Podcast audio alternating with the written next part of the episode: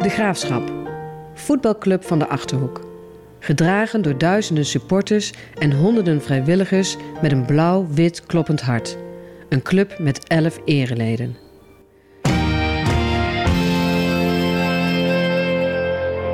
Welkom bij podcastserie De Eregalerij, waarin wij in gesprek gaan met onze ereleden. Wie zijn zij? Wat deden zij? Wat bewoog hun? Hoe kijken zij terug op hun actieve periode bij de graafschap? Een podcastserie over herinneringen die verteld moeten worden. In deze aflevering zijn we in gesprek met Dirk Haank.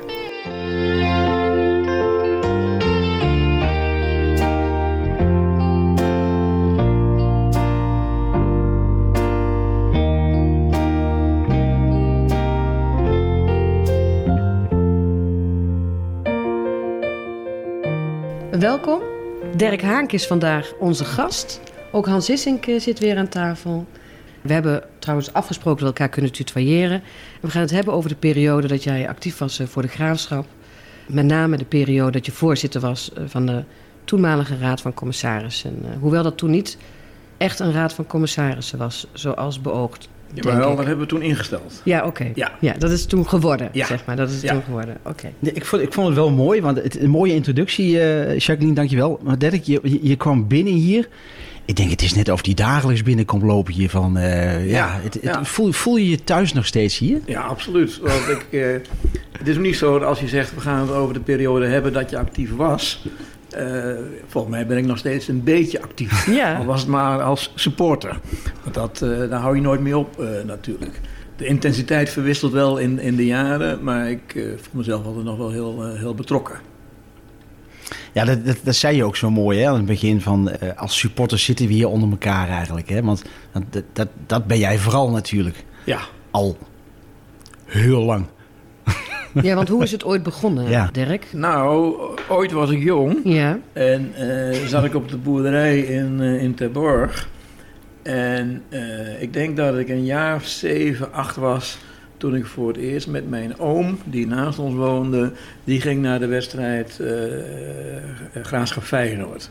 Toen speelden we altijd één keer per jaar in de voorbereiding tegen het grote Feyenoord. En dat was, eh, ik, ik, weet wel bijna zeker dat het die wedstrijd was, want mijn oom die was uh, loonwerker en die kwam dan, uh, in de zomer was hij altijd bezig met oogsten en zo en hij werd hard gewerkt en dan vond ik het fascinerend, die apparaten. Met koeien had ik verder niks, maar apparaten vond ik wel leuk. Wat eromheen hing. Ja, ja. En uh, die ging toen en toen mocht ik achterop met mijn benen in de fietstas mee. ja, dat, ik, dat weet ik nog precies. En hoe was het? Hoe was het in het stadion toen? Nou, een schets? Ja, het was. Uh, ik kan niet zeggen dat ik nou alles van de wedstrijd gezien heb. Was zo, eh, toen was ik ook al niet zo, niet zo groot. En, en, en het was heel vol. Uh, maar ik vond de, de, de, sfeer was enorm. En toen was het ook mutje vol. Want dat kwam natuurlijk vooral, neem ik aan, door de aantrekkingskracht van Feyenoord. Uh, niet door onszelf. Maar uh, ik voelde meteen de hele camaraderie van onder elkaar, met elkaar bezig zijn. Ja, ik vond het wel geweldig, ja is toch wel herkenbaar, hè? Dat, dat je gelijk gegrepen wordt door het. Ja, ik, ik, dat is een beetje in deze huidige tijd is virus een beetje een verkeerd woord, denk ik. Maar, maar dat je wel gegrepen wordt gelijk, hè? Door de sfeer, door de, door, de, door de entourage. Ja. ja. Ja, en dat is ook iets, uh, dat is ook altijd zo, uh, zo gebleven. En ik denk dat ik, uh, daarna ging ging je steeds vaker. Op een gegeven moment ging mijn vader ook mee, die daarvoor niet ging. En dan gingen we met zo'n groepje van een man of vijf, zes en ik als jongste daarvan. Uh, en de rest was familie of buren. Uh, hier op de fiets uh, naartoe. Ook de autovrije zondag herinner ik me nog. Mooi Met z'n allen, ja. Ja. ja. dat was ook wel het aardige dat je dan als jongeling hoor je dan, kom je bij een groep hè, van ouderen. Ja, dat kunnen je ouders zijn, maar kunnen ook buren zijn en dat soort gedoe.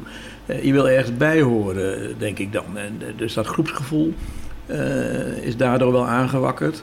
Dat was een beetje hetzelfde als wat ik net vertelde in mijn jeugd. Dan in, in, in, de zomer, wij gingen natuurlijk nooit op vakantie. Uh, en dan moest er gewerkt worden op de, op de boerderij. En dat vond ik mooi, want dan was je lekker bezig, maar vooral en hard werken, maar vooral na afloop met z'n allen zitten met een kratje grols in het midden. Ja. En dan maakt niet uit of je opa was of heel jong, je dronk gewoon mee. In ieder geval bleef je erbij zitten. ja. Toen had je die was acht- met elkaar. toen had je die- samen zijn, hè? Ja, ja. Ja. Toen had je die 18 jaar nog niet natuurlijk. Hè? Toen mocht je gewoon alcohol drinken Ja. toen je, dan, dat je jong was. Ja, ik denk dat ik voor mijn 18 aanzienlijk meer bier heb gedronken dan, dan, eh, dan melk, eh, moet, ik, eh, moet ik zeggen. Ja.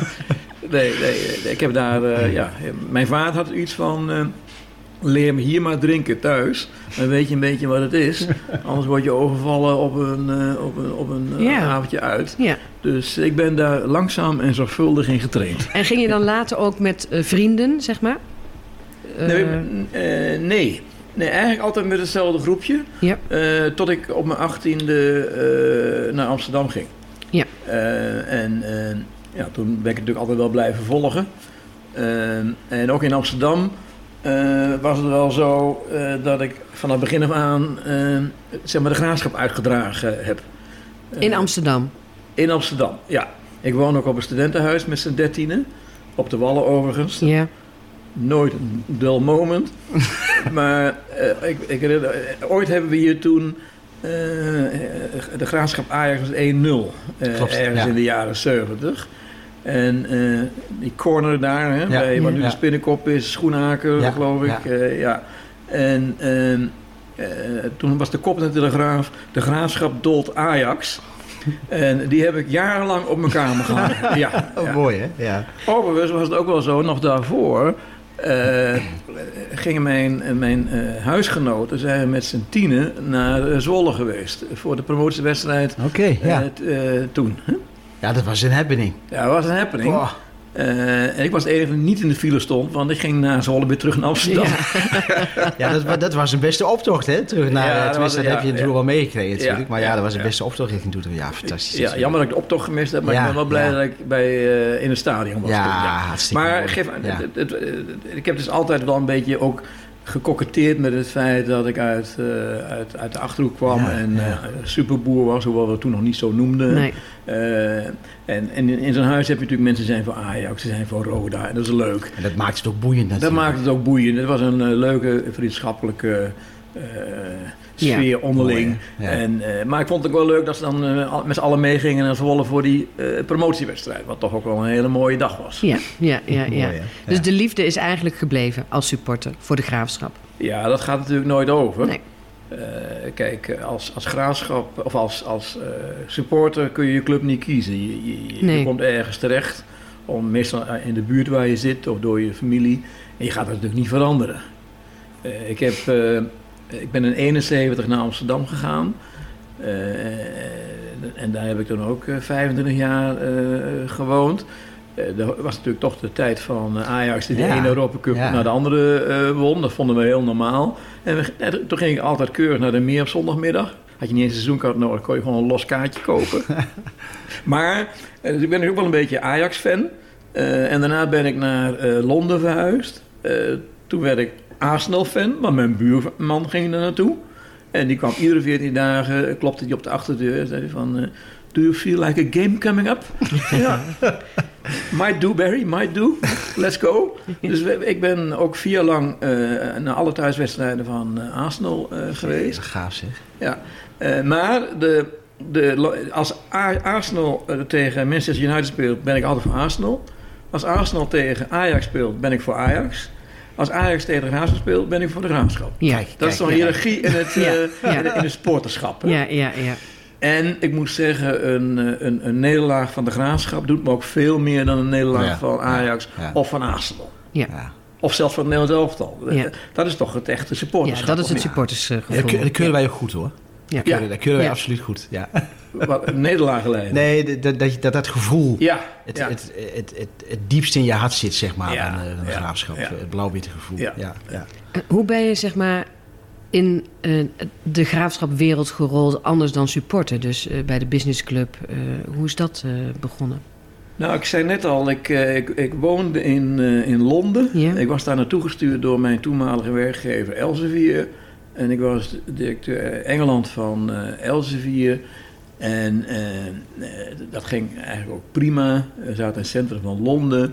En op een gegeven moment kwam ik s eh, s'avonds thuis en zei tegen mijn vrouw... eh, nou, het gaat heel goed met de carrière, maar die worden we geacht voor te zetten in Doetinchem. Eh, want bij Elsevier had, had ze bedacht dat ik misschien wel een geschikt eh, directeur was van het eh, toenmalige Messet Ja. in Ja, Doetinchem. Ja. En zo ben ik weer teruggekomen in, in Doetinchem. Ja. Eh, nou, daar zijn twee dingen denk ik relevant van. Eh, punt 1, toen waren ze net weer eens een keer gepromoveerd ook in dat jaar. Eh, en mijn vader, die eh, als goede achterhoeken en goede boer eh, zo weinig mogelijk belde... Die, die heeft ook al die vier jaar dat we in Engeland woonden nooit naar Engeland gebeld.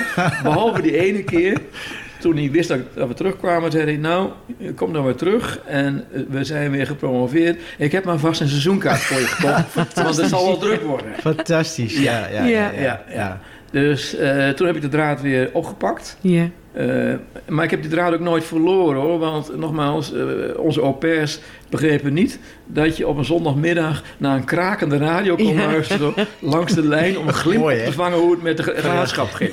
Die dacht ook, Ja. die is gestoord. Ja, maar leuk. terug naar jouw vraag, hoe is het dan gekomen? Ik was toen directeur van Messet hier. Ja.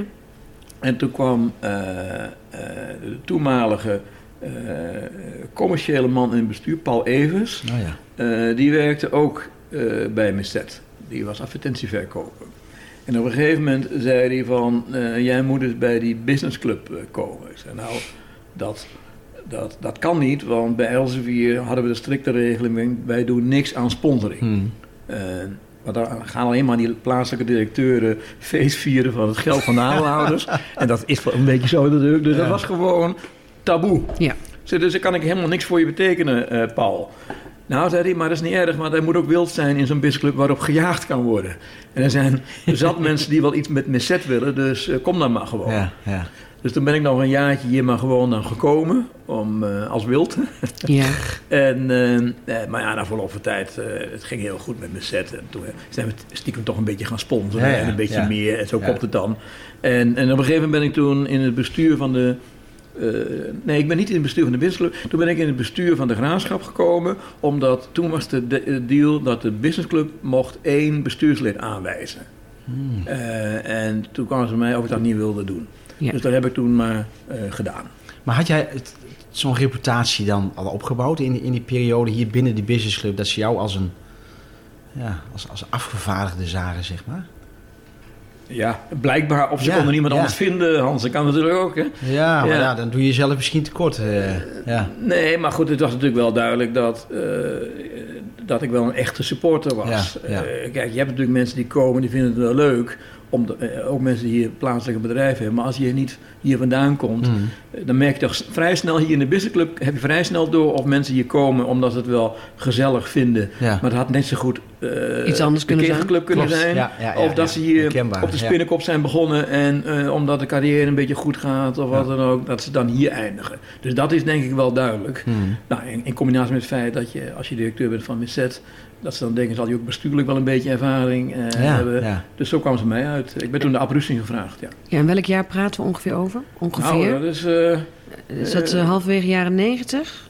Of ja, begin jaren negentig? eh, ja, dat denk ik wel. Dat, dat zal midden jaren 90 geweest zijn. Ja. Ja, ja. Ja, dus het is de peri- periode geweest dat we acht jaar lang in de eredivisie hebben gespeeld. En dat de businessclub ehm, eh, groeide tot een eh, volwassen businessclub. Ja, die businessclub die was eh, volop in, eh, in, in, in, in groei en bloei. Ja. Ja.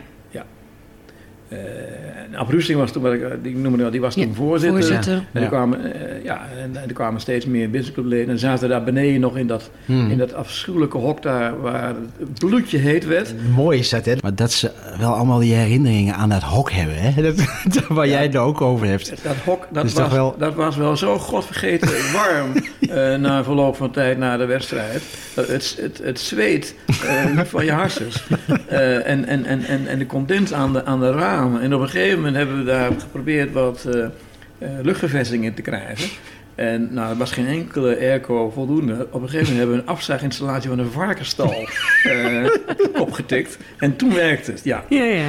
Maar het was eigenlijk eh, niet te doen. Nee, Nee. nee, nee. Maar die herinnering daaraan, Ja, dat, was prima. Dat is wel bijzonder. Dat is wel een beetje het, het, het begin geweest hè, van... van eh, Ja, je had Ja, daarvoor de- al de, de Club van 100. hè. Ja, Eh, ja, die ja. deden wel eens wat. Hè, als er dan weer een speler geholpen moest worden aan een baantje Ja, of een beetje. ja, ja. Ja, dan deed wat cash.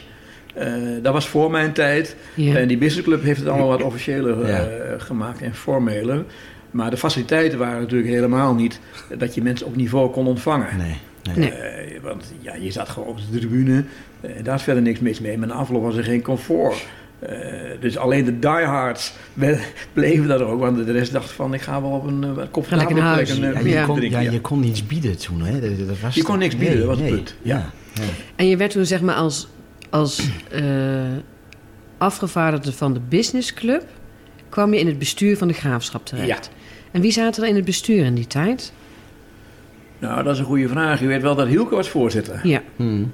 Eh, en alle andere namen zijn een beetje ontschoten. Maar daar kom ik nog wel weer op zo. We hadden een, een bankdirecteur uit Zevenaar. eh, weet ik nog. Eh, wie hadden er nog meer? Nou, Ja, de, de, jullie, Hielke, Hielke heeft ze toen genoemd. Ik, maar ja ik- Hielke heeft ze allemaal opgenoemd. Dus we kunnen ze even terugluisteren. maar ja, daar kunnen we nu niks mee. Nee, maar Hielke was in die tijd eh, de voorzitter. eh. Ja, en, en Hielke was eigenlijk de laatste eh, klassieke voetbalvoorzitter. ja, ja. eh, die in, in feite alles bepaalde. Ja. En ook alles deed. Hè? Ja. Eh, dus je had Hielke en je had Jos Tiemussen op kantoor. ja, Ja. ja. En dat was het wel zo ongeveer. dat was Ja. de organisatie. Dat was de Ja, organisatie. Ja, ja. Met, ja, dat, dat was eigenlijk de organisatie. En dat had natuurlijk als voordeel dat het allemaal lijnen buitengewoon kort waren. en, Ja, korte eh, kon niet eigenlijk. Hè? Dat was, Korter kon niet. Maar het was natuurlijk ook wel vanuit eh, zeg maar, bestuurlijk oogpunt van, eh, van eh, checks en balances. Hè, zorgen dat, het, Mhm. dat eh, ook goede eh, eh, mensen toch gecontroleerd worden, weerwoord krijgen. eh, kon dat eigenlijk niet meer. Nee. Nee. Eh, en dat model eh, had toen iedere voetbalclub. Daar komt, hè, Jorien van der Herik deed, eh, deed, deed Feyenoord Ja, ja, en, eh, ja. En, en, en, en die deurwaarder deed Heracles. Eh, dat was allemaal eh, he- heel normaal. En nu ook even wat succesvolle voorbeelden. Maar het is natuurlijk kwetsbaar als één persoon eh, het zo voor het zeggen heeft. Hmm, hmm. Dat kan heel goed gaan, maar dat kan ook heel verkeerd gaan. Hilke Ensering stopte toen, hè, begin 2000, eind jaren 90. Eh, en ehm, in een van de interviews zeg je, ja, toen rolde ik erin. Eh, is dat nog zo? Eh, Ervaar je dat nog, dat je toen erin rolde als Nou, voorzitter? ik- of ik- ben je opgestaan? Nee, nee, nee. Ik, ik- als ik ooit gezegd heb, ik rolde erin, is dat waarschijnlijk fout. Ik ben erin getrokken. Je had geen keus. Ja, en tegenspartelen, maar toch. Nee, eh, het, het, eh, ik, ik heb inderdaad eh, eh, wel tegengesparteld. Eh, maar op een gegeven moment eh, eh, heb je ook een plicht. Eh, en ik heb het ook als plicht. eh, Voel, voel je dat echt zo, ja? Dat, ja. dat je eigenlijk geen nee kon zeggen? Nou, ik, ik heb toen, eh, in die tijd heb ik al gezegd, mensen, ik wil, ik wil met alle plezier een keer voorzitter worden, maar het liefst de dag na mijn pensionering. En dan Ja, stel ik me dat zo Ja. voor dat ik s morgens de krant lees. Dan ga ik eens even kijken op de training. En op de terugweg ga ik bij een sponsor langs voor een kopje thee of een borrel. Hè? Ja. Ideale daginvulling. Ideale daginvulling. Zo zag ik het helemaal. Maar dat was toch de oude manier, zeg maar, van Nee, voorzitter al- zijn. Ja, maar ook al eh, in welke structuur dan ook. Of je nou eh, voorzitter bent in de klassieke oude manier. Of in, voorzitter van de Raad van Toezicht, toezicht alleen maar eh, toezicht houdt. In alle gevallen ben je er dan bij betrokken. En dan leek het me leuk om op die manier een beetje Ja. je dag te vullen. Nou, dus met dat argument heb ik heel lang de boot kunnen afhouden. Maar het was toen wel crisis bestuurlijk. Hmm. Want, eh, nou, jullie weten ongetwijfeld nog uit de vorige podcast... Hielke moest op een gegeven moment vertrekken. Ja. Die, die werd het stadion uitgejouwd. Vanwege dat, onder andere dat Udinese-verhaal. Ja, En of dan allemaal terecht is of niet, dat maakt niet uit. Nee. Hij was niet meer te handhaven. Nee. Hij moest weg. Dus we hadden ook geen voorzitter. Dus toen ben ik ad interim maar voorzitter eh, geworden. Wel met, eh, met eh, de kanttekening, dan gaan we ook de structuur veranderen. Dan gaan we naar een raad van toezicht en een directie. Mhm. Ehm, die hadden we toen nog niet. Hè? Ehm, eh, en, eh, ja, en, en, en ik doe het interim. Nou, dat eerste is gelukt. En die structuur is toen ook veranderd. Toen hebben Ja. we een directie aangesteld met Jacco Zwart en, en, Gerard en- Marsman. en Gerard Marsman. Ja. Eh, en wij werden dan, eh, en en een raad van toezicht. En dan heb ik natuurlijk uit mijn netwerk een aantal mensen benaderd. Eh, wil jij dat ook niet doen? En eh, toen zeiden ze allemaal, ja, allemaal, leuk dat je mij vraagt, maar dan moet jij wel blijven. Ja, op een gegeven moment krijg je een kip en ei. Dus toen heb ik me toch laten overhalen om dan eh, eh, te blijven. Ja. Eh. Dus ik vond het wel een, eh, een soort plicht. Ja. Eh, het voelde als plicht. Maar wel met een stukje trots. Of, of Ja, natuurlijk. Ik, zei, ik, ik, ik, ik had het. Eh, mijn doel was wel ooit om een keer voorzitter Ja, ja, eh, nou, wat je te zei, worden. ja, Althans, ja. dat zie je dan ook wel op je afkomen. En van alle banen ja, in het toezichthoudend eh, wereldje, eh, commissariaten en besturen, is natuurlijk maar één baan die dan de leukste is als je graafschapssupport Ja. voorzitter van de Raad van Toezicht van de Graafschap. ja. Ik had al het ziekenhuis al, eh, al gedaan in Doetinchem.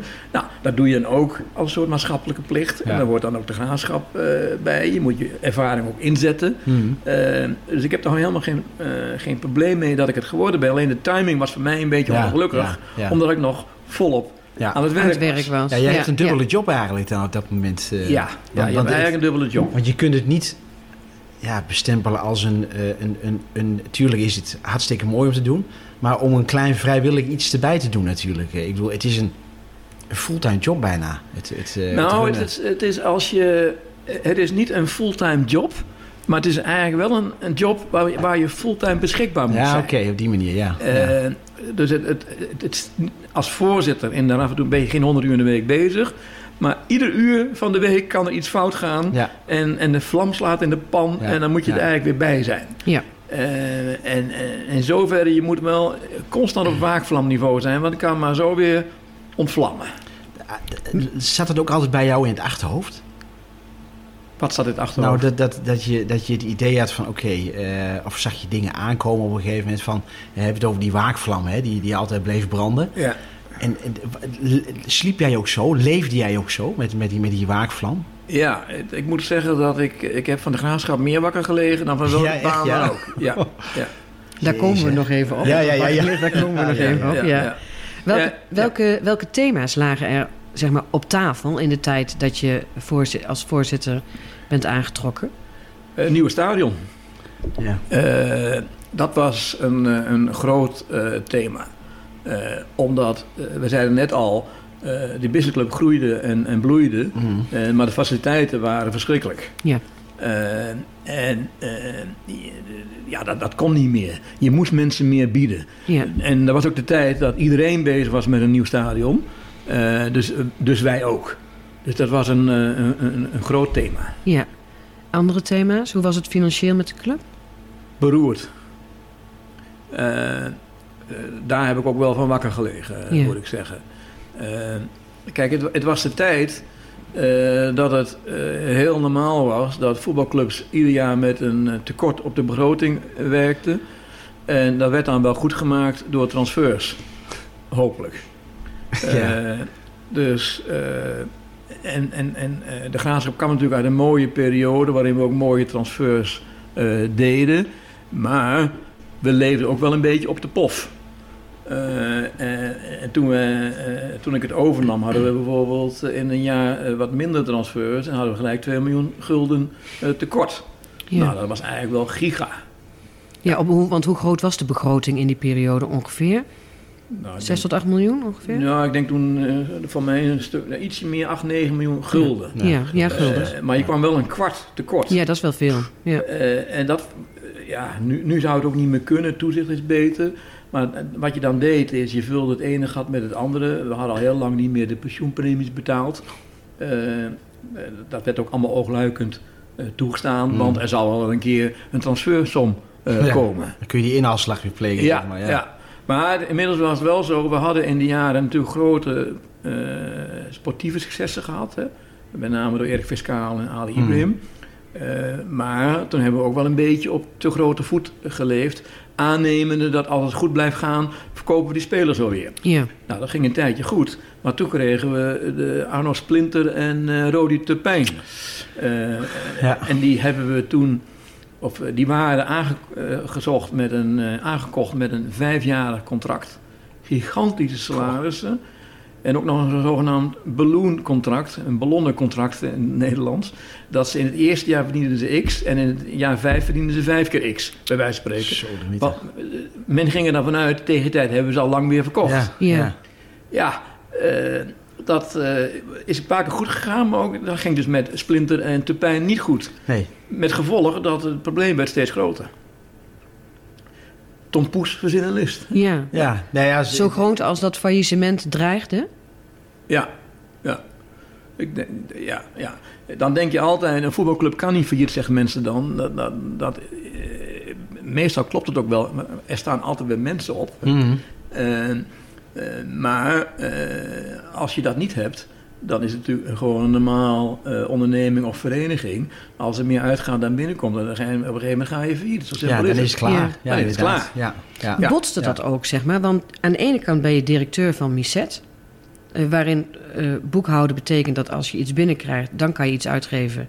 En nul is gewoon nul, zeg maar. Ja. En bij de voetbalwereld kun je uitgeven wat je wil. Het komt wel goed. Nou, nee. Wat je, het verschil met een bedrijf is dat je bij een voetbalbedrijf. eh, eh, weet je nooit eh, veel minder goed wat het effect is van dingen die je uitgeeft. Dus je hebt altijd het idee, als we nou deze spits halen, dan gaan we misschien niet degraderen. En dan komt er dus weer heel veel geld binnen. Mhm. Dat is een afweging die je dan moet maken. Terwijl bij een onderneming kun je toch veel makkelijker bepalen van... als ze nou nog een verkoper extra inzetten... dan zal de, die Ja. zal zijn kostje wel weer verdienen. Of dat doe je dan niet. Maar hier is het veel ongewisser. Ja. En, maar ik bedoelde eigenlijk, eh, lag je er wakker van als voorzitter... juist omdat je minder invloed had op het resultaat... van wat er gebeurde bij Ja. de club. Ja, ja het is een gevoel van... je, je doet je uiterste best... maar uiteindelijk moet het op het veld gebeuren... en dan sta je zelf niet.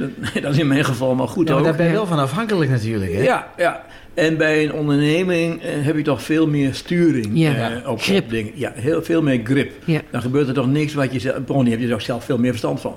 Eh daar begint het al. Ja. hè? En, en de emotie, de, eh, de, de druk van de emotie van buitenaf, zeg maar, hè? supporters. eh nou goed. Ja. Want, ja, je gaf zelf al aan, je ziet het toch als een, als een. Jij zag het als een maatschappelijke plicht eigenlijk om die graafschap te gaan leiden. Ja. Hoe, hoe, hoe was dat destijds, die, die, die emotie? Want ik bedoel, ja, een voetbalclub leiden, het gebeurt vaak op basis van emotie natuurlijk. eh. Ja, nou ja, kijk, de, de, de emotie is natuurlijk de grote waarde van Ja, een voetbalclub. ja. Dus daar, daar moet je ook niet geringschattend over doen. Het is juist zo mooi dat eh, de harde kern, de businessclub, iedereen heeft emotie bij het gebeuren. Daar doen we het ook voor. Eh, maar als bestuurder eh, word je geacht ook die emotie Hmm. zo te leiden dat het ook nog zakelijk verantwoord is. Hmm. En, maar van die emotie kun je ook gebruik maken. Want toen de problemen groot waren, hebben toch een aantal mensen bij elkaar gebracht en gezegd van willen we nou de club overeind houden of ja, niet? Ja, ja. Nou, als die mensen allemaal puur rationeel hadden moeten besluiten, Hadden ze het nooit hadden ze gedaan. het nooit gedaan. nee, nee, Eh, nee. Dus de emotie heeft ook heel veel goede Ja, dingen eh, ja. gebracht, ook Ja. financieel. Ja, ja. Dat was ook, eh, dus, dus de eerste paar jaar heb je met name gesaneerd om de boel financieel gezond te krijgen. Ja, en- maar dat was heel moeilijk, want dat ook weer, als je te hard roept, eh, mensen als we dit jaar niet promoveren, dan gaan we failliet. Ja, Eh, dan denkt iedereen, ik ga hier eh, niet meer geld in Nee. steken. Nee. ja, Dus je hebt een, een, een, een, een, heel wankel evenwicht in de communicatie ook. Door enerzijds eh, voorzichtig te zijn, anderzijds ook wel optimisme uit te stralen. Als we dit nou doen, dan redden we het wel Ja. en dat soort Ja. eh, gedoe.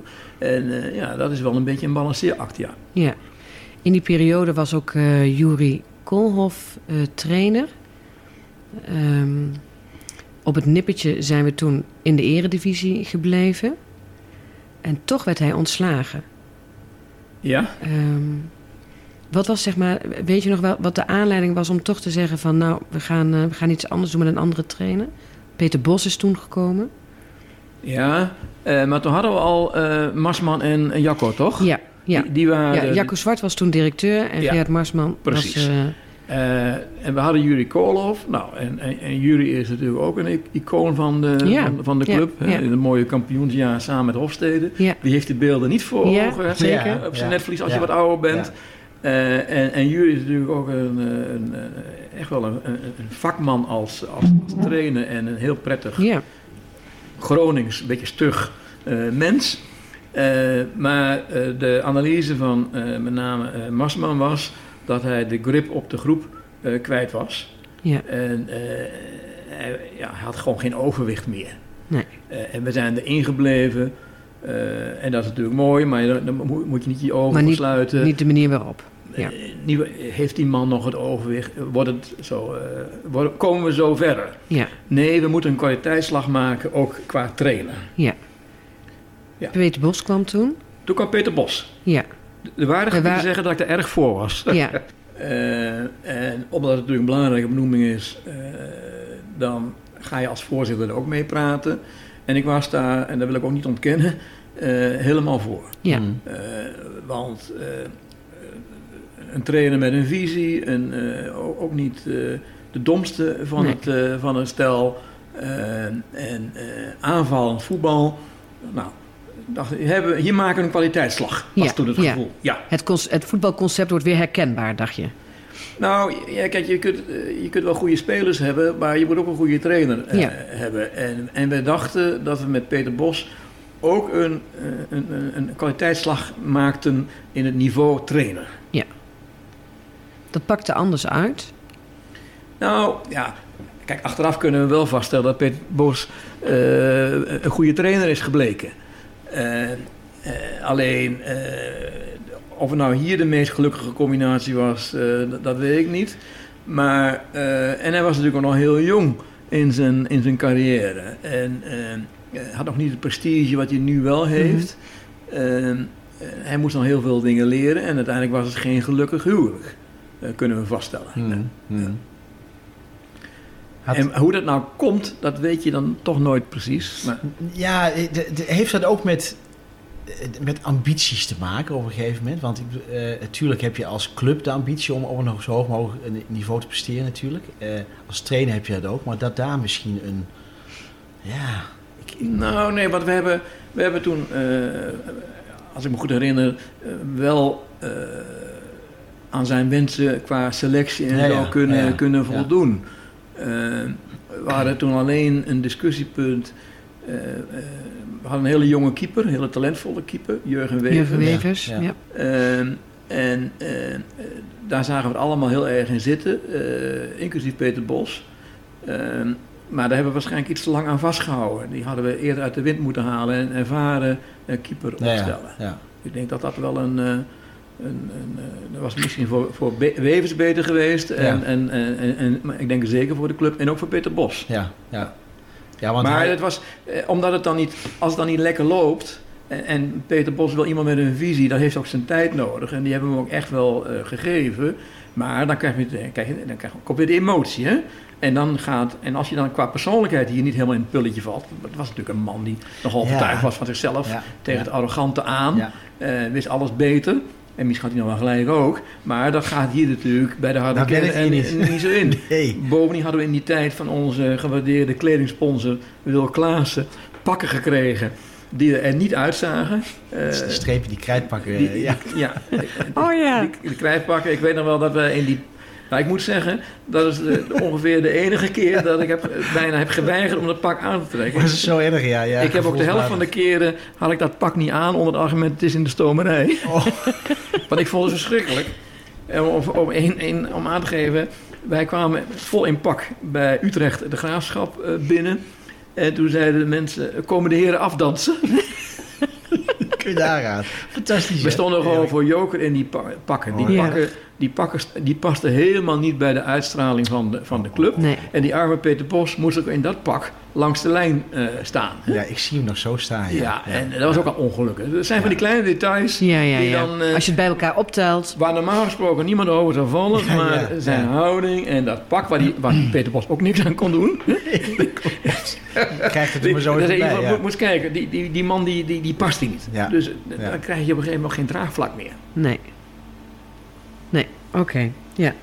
Ehm, Gerard Marsman eh, eh, wordt op enig moment eh, ontslagen. eh, vanwege uitblijvende resultaten. Ehm, en Jacco Zwart verdwijnt met hem. Ja, dat heb ik nooit begrepen. Nou, mijn vraag was inderdaad van hoe kijk je daar tegenaan?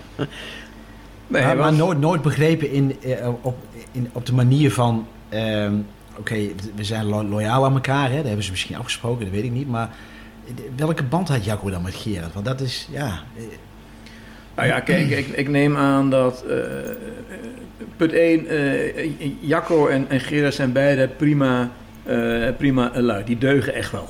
Ja. de, ook eh, bestuurlijk gezien in het voetbalwereldje heb je wel eh, karakters waar je je twijfels bij hebt. Maar deze mensen hebben altijd zich keurig ingezet voor de club. En eh, bij mijn weten, naar eer en geweten eh, gehandeld. hmm. Nou, op een gegeven moment waren er geen resultaten. En toen zeiden we als commissarissen, eh, er moet wel wat gebeuren. Dat is overigens een term die je het vaakst hoort als voorzitter. Hè? Er moet wat gebeuren. Er moet wat gebeuren. Als je dan vraagt wat en wie gaat het dan betalen, dan blijft het meestal stil. Maar er moet wat gebeuren is een term die, eh, denk ik, die kan wel op mijn grafsteen. Ja, dat is heel, heel algemeen ook, hè? Er, er- er moest wat gebeuren. Wat, wat dan? Ja. Maar er moet wat gebeuren. Maar in ieder geval, wij zeiden op onze beurt ook tegen de directie van... er moet wel wat gebeuren. Wij krijgen zo het stadion niet vol. Nee, We kunnen moeilijk nee. zeggen dat we zomaar doorgaan. Hè? En, eh, en eh, eh, toen, toen zeiden wij dus ook dat... ja, het gaat, het gaat om, om, om, om, om technisch beleid. Mhm. Dus we willen een andere technisch directeur. Toen zei Jacco van als, je, als jullie eh, Gerard willen eh, lozen, dan, eh, dan ga ik ook weg. Ja, dat vind ik een padvinderijhouding waar ik niks meer kan. Nee. Ik vind het ook een beetje ongepast. In iedere organisatie kun je op een gegeven moment zeggen van... nou, de verkoopdirecteur deugt niet. Vind jij dat ook niet? Ja, nou, je kun je als de algemene directeur nog een tijdje zeggen... ik vind eigenlijk wel dat hij goed is. Maar na verloop van tijd... dan zie je de verkoper blijven achter. Hmm. Eh, het was ook niet zo dat iedereen zei van... nou, de- de- de- Gerard doet het fantastisch. Op een gegeven moment moet je wel wat doen. Ja, ja. Ja. eh, nou, eh, daar moet je ook reëel in zijn. Dan, dan moet je een grote jongen zijn. Dat hoort bij het algemeen directeur zijn. Dat je ook van je collega afscheid moet nemen. Dus ik vond het ook een beetje... Wij werden toen voor het blok gezet. Van, nou, dan gaan we allebei weg. Nou ja, dan zeiden we iets van... Ja, we laten ons niet chanteren. Dan maar allebei weg. Ja, Ja, Maar was jammer. daar nog een gesprek over mogelijk? Kon je Ja. nog vragen, maar waarom dan? Nee, ja, we zijn samen verantwoordelijk. Weet je, dat soort Oh padvindergedrag. ja. Eh, Wat vinden heel graag? Dat vind ik, vind ik wel een goeie, ja. ja, dus enerzijds de prijs. Anderzijds vind ik het ook een beetje naïef, hoor. Ja, ja, zo, nou goed, zo werkt ja. de grote mensenwereld Ja, niet. ja. En eh, ik vond er ook, ja, maar, kijk, er valt over van alles en nog wat te praten. Maar als er dan meteen het machtswoord wordt gesproken, jullie mogen als commissaris, terwijl we al nooit ingrepen. Alleen maar zeiden, we, kunnen we niet dit, kunnen we niet dat. Na verloop van tijd zeg je, genoeg is genoeg. Ja. We willen andere eh, Mm. kapiteins op het schip. In ieder geval één andere, een technische kapitein. Ja, ja, ja. En als er dan meteen wordt gezegd, dat kan niet, want dan ga ik ook weg. Weer een probleem creërend. eh, ja, daar hou ik helemaal niet van. Nee. Eh, dat, zo zijn wij niet getrouwd. Ik zei, nou, Jacco, dat vind ik buitengewoon verstandig. Want dan ga je, eh, laten we één ding op duidelijk zijn. Als je blijft volhouden in die houding, dan ga je inderdaad ook weg. Ja. Punt. En zo geschieden. En zo geschieden. Ja, Ja, dan kun je ook niet meer terug. Nee, dat klopt. Nee. Dat klopt. Nee. Dat klopt. Toen besloot je om zelf wat dichter tegen de organisatie aan te kruipen, samen met Ab Russink. Oh ja, ja dat was, ik- had ik alweer bijna verdrongen. ja. Eh, ja, want dat was in de tijd dat ik eh, in between jobs eh, was. Ja, ja. Ja, dus in plaats van alleen maar de technisch directeur vervangen, hadden we ineens als bestuur een zeg maar, managementcrisis. Ja, Want de algemene directeur ging ook weg. ja. Had van ons niet gehoeven. Maar het was ook geen ramp. Het was niet zo dat ze zeiden, god, eh, hier komen we niet overheen. Eh, dus nou ja, Jacco, als jij dan eh, vindt dat je ook weg moet gaan, vinden wij onverstandig. Is het niet goed voor de club, niet goed voor jou. Maar dat zij dan zo, dan zoeken we wel een nieuwe oplossing. ja. Nou, zo geschieden. Dat viel samen in de tijd dat ik eh, bij Elsevier wegging en naar Springer ging. En Springer was een concurrent. En dat betekende dat ik zes maanden niet mocht eh, Ja, ja. werken. Werken. En in de, in de tuin moest eh, werken. Gardening leave noemen de Engelsen dat. Oh ja. Dat is eigenlijk een hele mooie tijd. Want je weet dat je een nieuwe baan hebt. eh, en je mag zes maanden niet werken. Nou, hoe erg is dat, toch? Eh, nou, in die tijd speelde ook deze managementcrisis bij de graafschap. En toen hebben we van het, eh, geprobeerd van het nuttig ook het aangename te maken... door te zeggen van nou, we hebben al geen geld. Laten we dan maar zes maanden Ja. het met z'n tweetjes doen, Abrusting en ik. En dan zoeken we wel weer een directeur voor daarna. Nu heb jij ooit ook in een interview gezegd dat jij heel erg gelooft in delegeren en in het benutten van kennis van anderen. Ja. Wat was er nu dat je dacht, behalve dat half jaar dat je niks te doen had, zeg maar, waarvan je dacht, nou, hier ga ik me echt zelf tegenaan bemoeien? Ja, nou, het was eigenlijk vooral financieel gedreven. We hadden gewoon geen geld. Nee, dat was Eh, hem. eh, ja. Dat was het. En ehm, om een beetje te doorgronden wat hier nou echt speelde, eh, want het is een relatief kleine organisatie, maar het gekonkel op kantoor was ook enorm. Ehm, eh, en, en je kon ook niks doen, of alles lag meteen eh, buiten op de stoep, Ja. eh, inclusief de pers. Mhm. En ik wou ook wel eens weten, hoe kan dat nou? Dat had ik Ja. nog nooit meegemaakt. Ja. In, in een grote organisatie werd minder gelekt dan hier met die anderhalf man en een paardenkop, met alle respect, op kantoor. En ook heel veel haat en nijd onderling eh, destijds. Dus ik wou ook een beetje gevoel krijgen van hoe, hoe, hoe lopen hier nou die hazen? Ja. Ehm, eh, dat maar het was, eh, we moeten het niet mooier maken dan het was. Het was een beetje noodgedwongen. We hadden gewoon geen geld voor een eh, algemeen directeur. Dat is de uiteindelijke conclusie waarom dat je het gedaan hebt, inderdaad. Ja, ja, ja, ja. ja, Ja, ja. Een beetje gedwongen word je. Ja. Dat overkomt je dan ook. ja. En, en wat vond je toen, zeg maar? Weet je? Want je, je, je ging dichter tegen de organisatie aan. Hè? De, vraag was waarom lekt het en hoe zit dat met het gekonkel? Maar kon je er ook uiteindelijk een keer een vinger op leggen? Dat je dacht, oh ja, hier, hier zit het aan. Of, of Nee, nee. Eh, bij alle succesverhalen kunnen we dat niet op onze palmares Nee, eh, nee, schrijven. nee. Nee. Het bleef toch een beetje eh, ongrijpbaar. Wat er allemaal speelde. Wie met wie. Maar het is toch bijzonder, want je, je geeft zelf aan dat het een vrij kleine organisatie Ja, was. Hè? Misschien ja. best overzichtelijk ook. Ja, Ja, ja, misschien hing dat toevallig eh, van de individuen af. ja, Eh, ja, Misschien is het inherent aan een voetbalclub. ja. Eh, het is natuurlijk bij een voetbalclub wel zo vanuit management oogpunt. Alles ligt eh, onder een vergrootglas Hmm. van publiciteit. Hè? Eh, ik zal bijvoorbeeld... eh, kijk, in, in een onderneming kun je tegen medewerkers zeggen van... eh, Jan of Marie, eh, ik denk niet dat we nog heel veel lang met elkaar moeten werken. Ja. Dat moeten we elkaar niet aandoen. Ja, ja. Hè, dan kun je nog eens, en dan kan Jan of Marie in alle stiltes kijken en normaal gesproken een beetje geld mee. Klaar is Kees.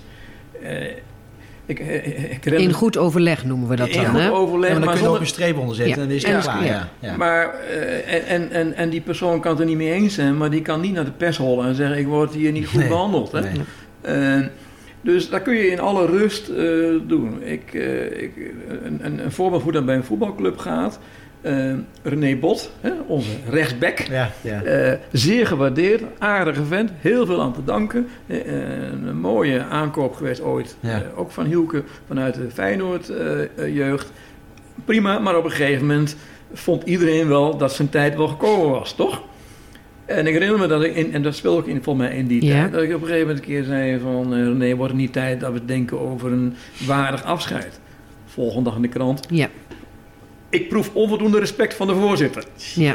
Ja. ja.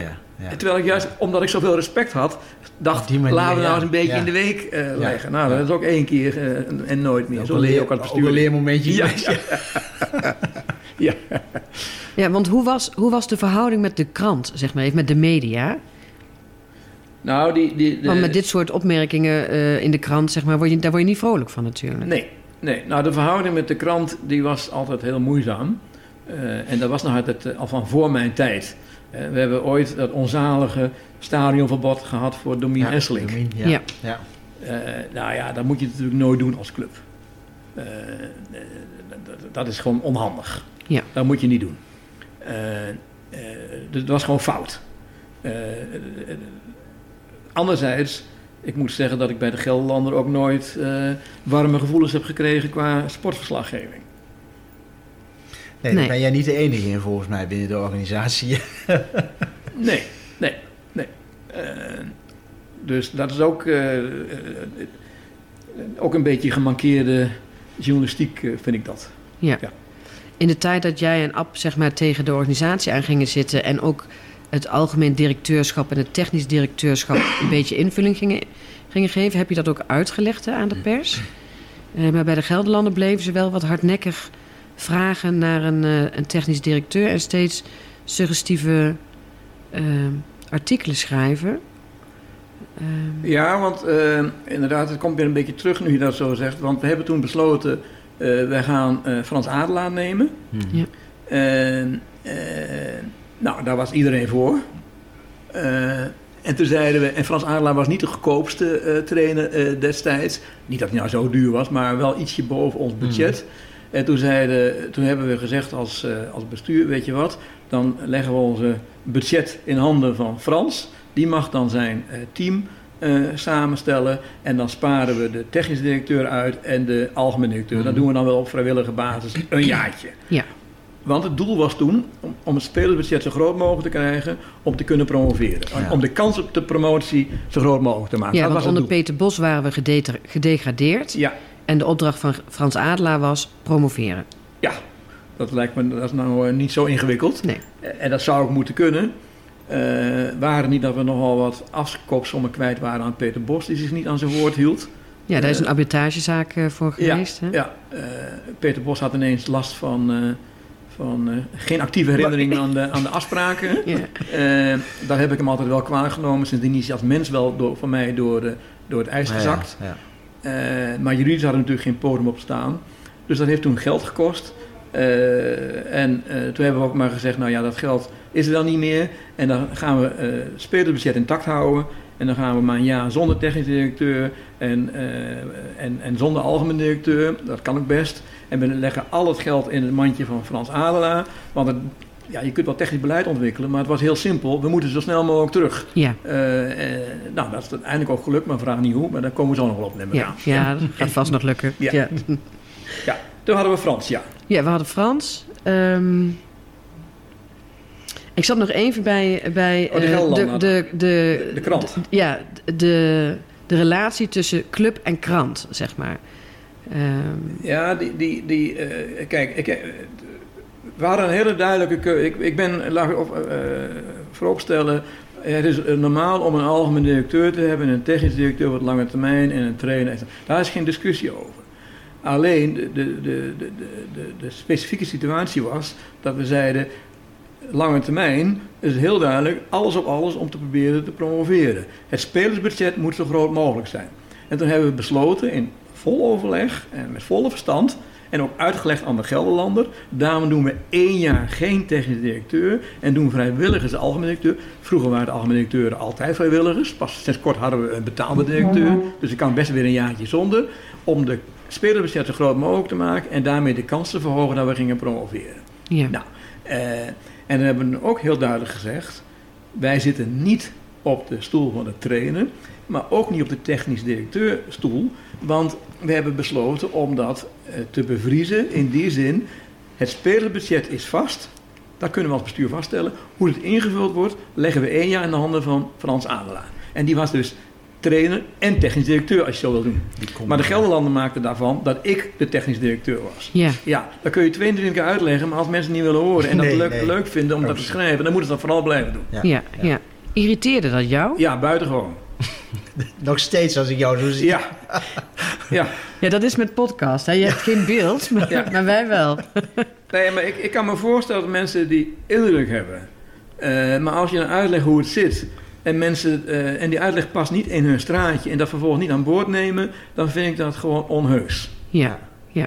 En als je dan consequent eh, een sfeertje creëert van omdat de eh, voorzitter het technisch beleid bepaalt, hebben we geen resultaten. Ja.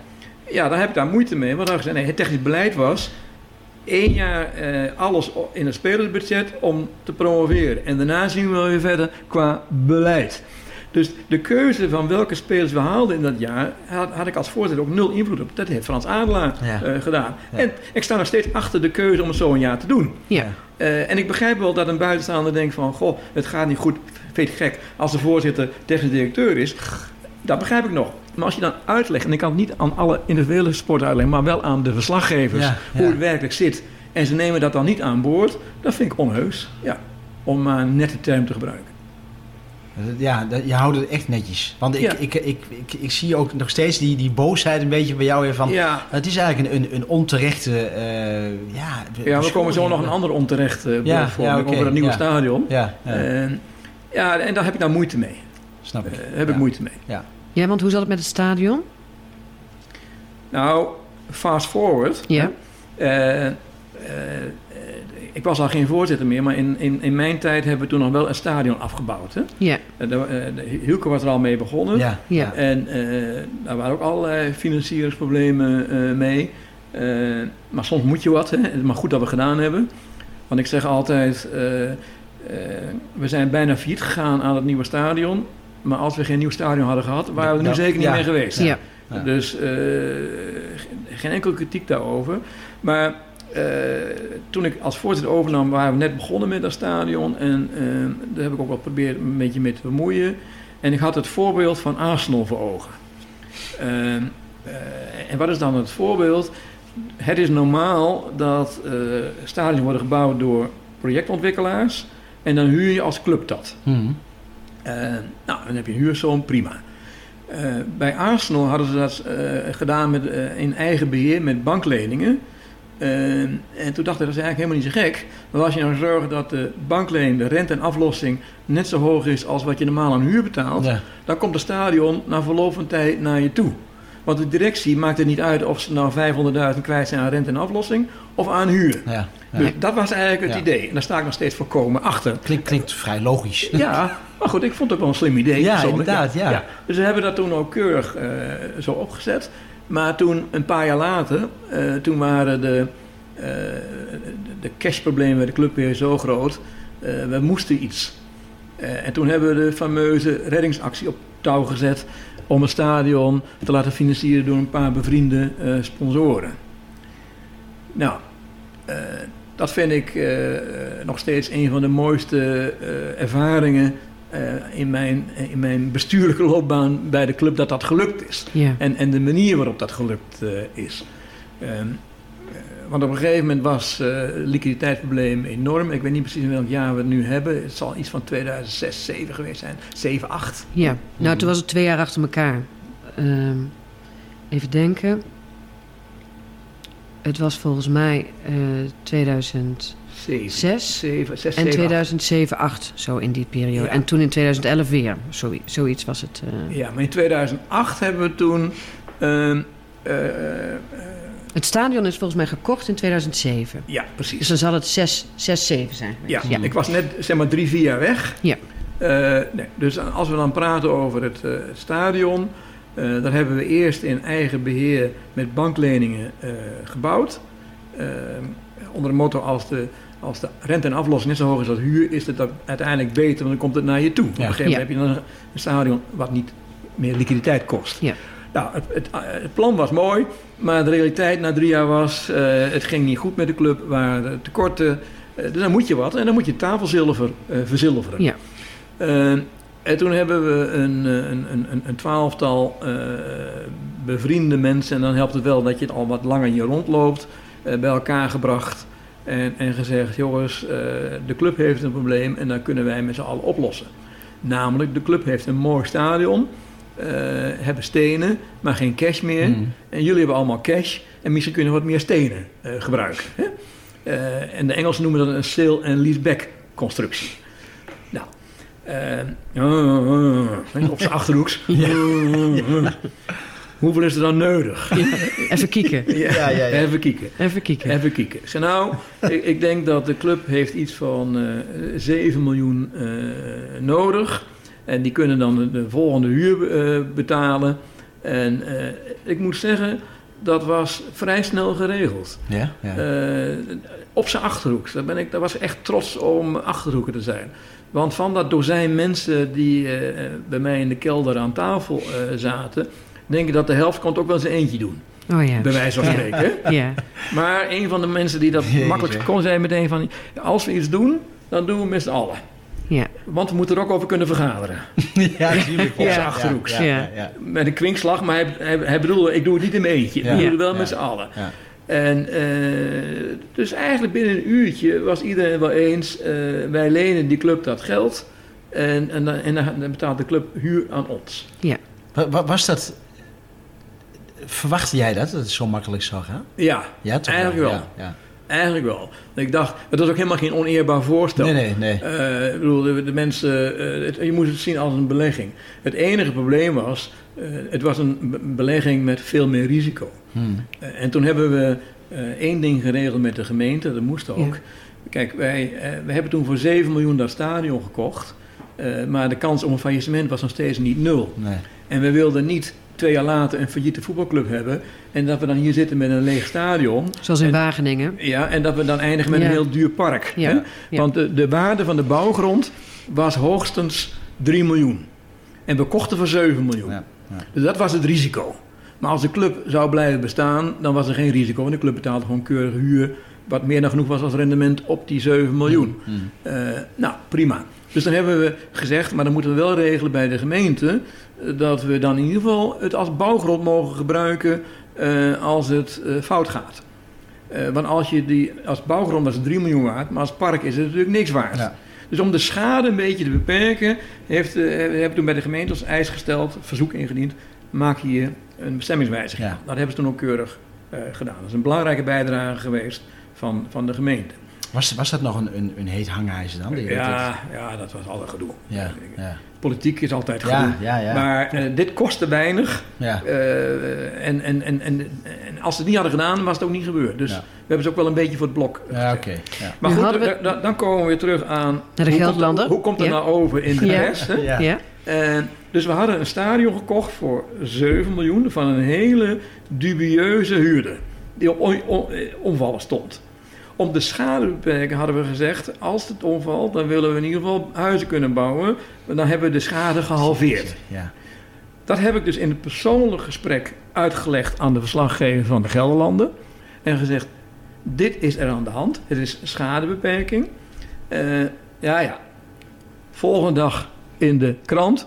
Projectontwikkelaars kopen het stadion. Het is nog maar de vraag hoe lang de club daar mag blijven. Vraagteken. Denk dan, dan zakt Ja, toch je ja, broek af ja, of niet? Ja, ja, ja. Dat is al stemmingmakerij. ja. Ja, dan komt, dan komt het hele Ik verhaal in een begrijp dat de relatie context. niet meer goed is gekomen. Nee. Nee. Nee. Die relatie is niet meer goed. Eh, eh, ja, ik bedoel, je kunt maar één keer verneuken. Maar twee keer voor eigen sappige verhalen iemand beschadigen, dan heb je voor mij afgedaan. Ja. Ja. En dit beschadigt ook, eh mij, mij kan het nog een zorg zijn, ik hoef er niet van te leven, maar het beschadigt ook de club. Ja. Je, je- je krijgt dan zo'n sfeertje van de club is afhankelijk van projectontwikkelaars. Ja. Nou, de club is godverdorie gered door die mensen die amateur projectontwikkelaar werden. Want die, hebben gewoon, die waren helemaal geen projectontwikkelaar. Het waren gewoon gefortuneerde eh, leden van de Ja. businessclub. Die zeiden, nou, in ruil van redelijke huur willen wij dat geld wel voorschieten. Ja. Ja. en toch, dat blijft altijd een last, want daar hebben we ook met, met, met Hielke over gehad, hè, met, met, eh, met Ab Rusink ook, van je wilt eh, naar de buitenwereld transparant zijn, hè, je wil het zo goed mogelijk uitleggen. Het wordt dan verkeerd in de media neergezet. Ja, ik denk van, je kunt het ook nooit goed doen dan op die manier. Hè. Ik bedoel, terwijl je zelf absoluut de intentie hebt om, het, om, om zo transparant mogelijk naar de buitenwereld te zijn. Ja, dat, dat, dat, dat blijft ook altijd een, een probleem. Maar in dit geval vond ik het niet zo moeilijk om transparant te zijn. Want Nee. een heel helder verhaal. Ja, Eh, deze mensen hebben de club geholpen niet om er zelf beter van te worden. Als het fout loopt, waren ze de helft van hun geld kwijt. Eh, dus dan moet je ze niet eh, neerzetten als projectontwikkelaars. ja. eh, die erop uit zijn om de clubjes zo snel mogelijk weg te hebben. Daar is geen enkele aanleiding voor. En dat is alleen maar een sappig verhaal. Ja. Nou, dan ben je aan het scoren over de rug van een ander. Ja. Wat een Ja. hoop mensen, eh, inclusief de club, schade doet. Dus ik kan me nog wel voorstellen dat je dat in het begin eh, denkt. Vandaar dat ik het ook in een persoonlijk gesprek heb uitgelegd hoe het zit. ja. Maar als je dan bewust het verkeerd opschrijft, dan vind ik wel dat je verkeerd bezig bent. Ja, absoluut. Dat neem je nog wel. Ja. Ja. Dus die, die persoon heeft voor mij afgedaan. ja. Ja, ja, ja. Ja. Als verslaggever dan. Ja, Ja. ja. En eh, kijk, je hebt natuurlijk altijd te maken met beeldvorming. Er zijn meerdere waarheden. Maar in dit geval was het zo evident hoe het was. Dan wil ik dat je die, niet die mensen afschildert als projectontwikkelaars die de club weg willen hebben. Hmm. Nee, zonder die mensen Was er geen club? was er geen club meer geweest. Dan hadden we hier zeker niet meer gespeeld. Ja. Maar die mensen, die, eh, die lezen dat ook in de, in de krant natuurlijk. Hè? Hadden die ook in eerste instantie reactie nou van... Ja, hallo, hoe heb je, hoe, hoe heb je het nu gebracht? Of, of konden die daar ook doorheen prikken gelijk? Nee, die kon daar wel doorheen ja, oké, prikken. ja. Ja. Nee, de, de, de, de voorzitter van die mensen was, de, de eis van die mensen was na een uur praten van oké, we doen het met z'n allen. En we willen niet genoemd worden. Ja, En, eh, en jij moet het woord doen.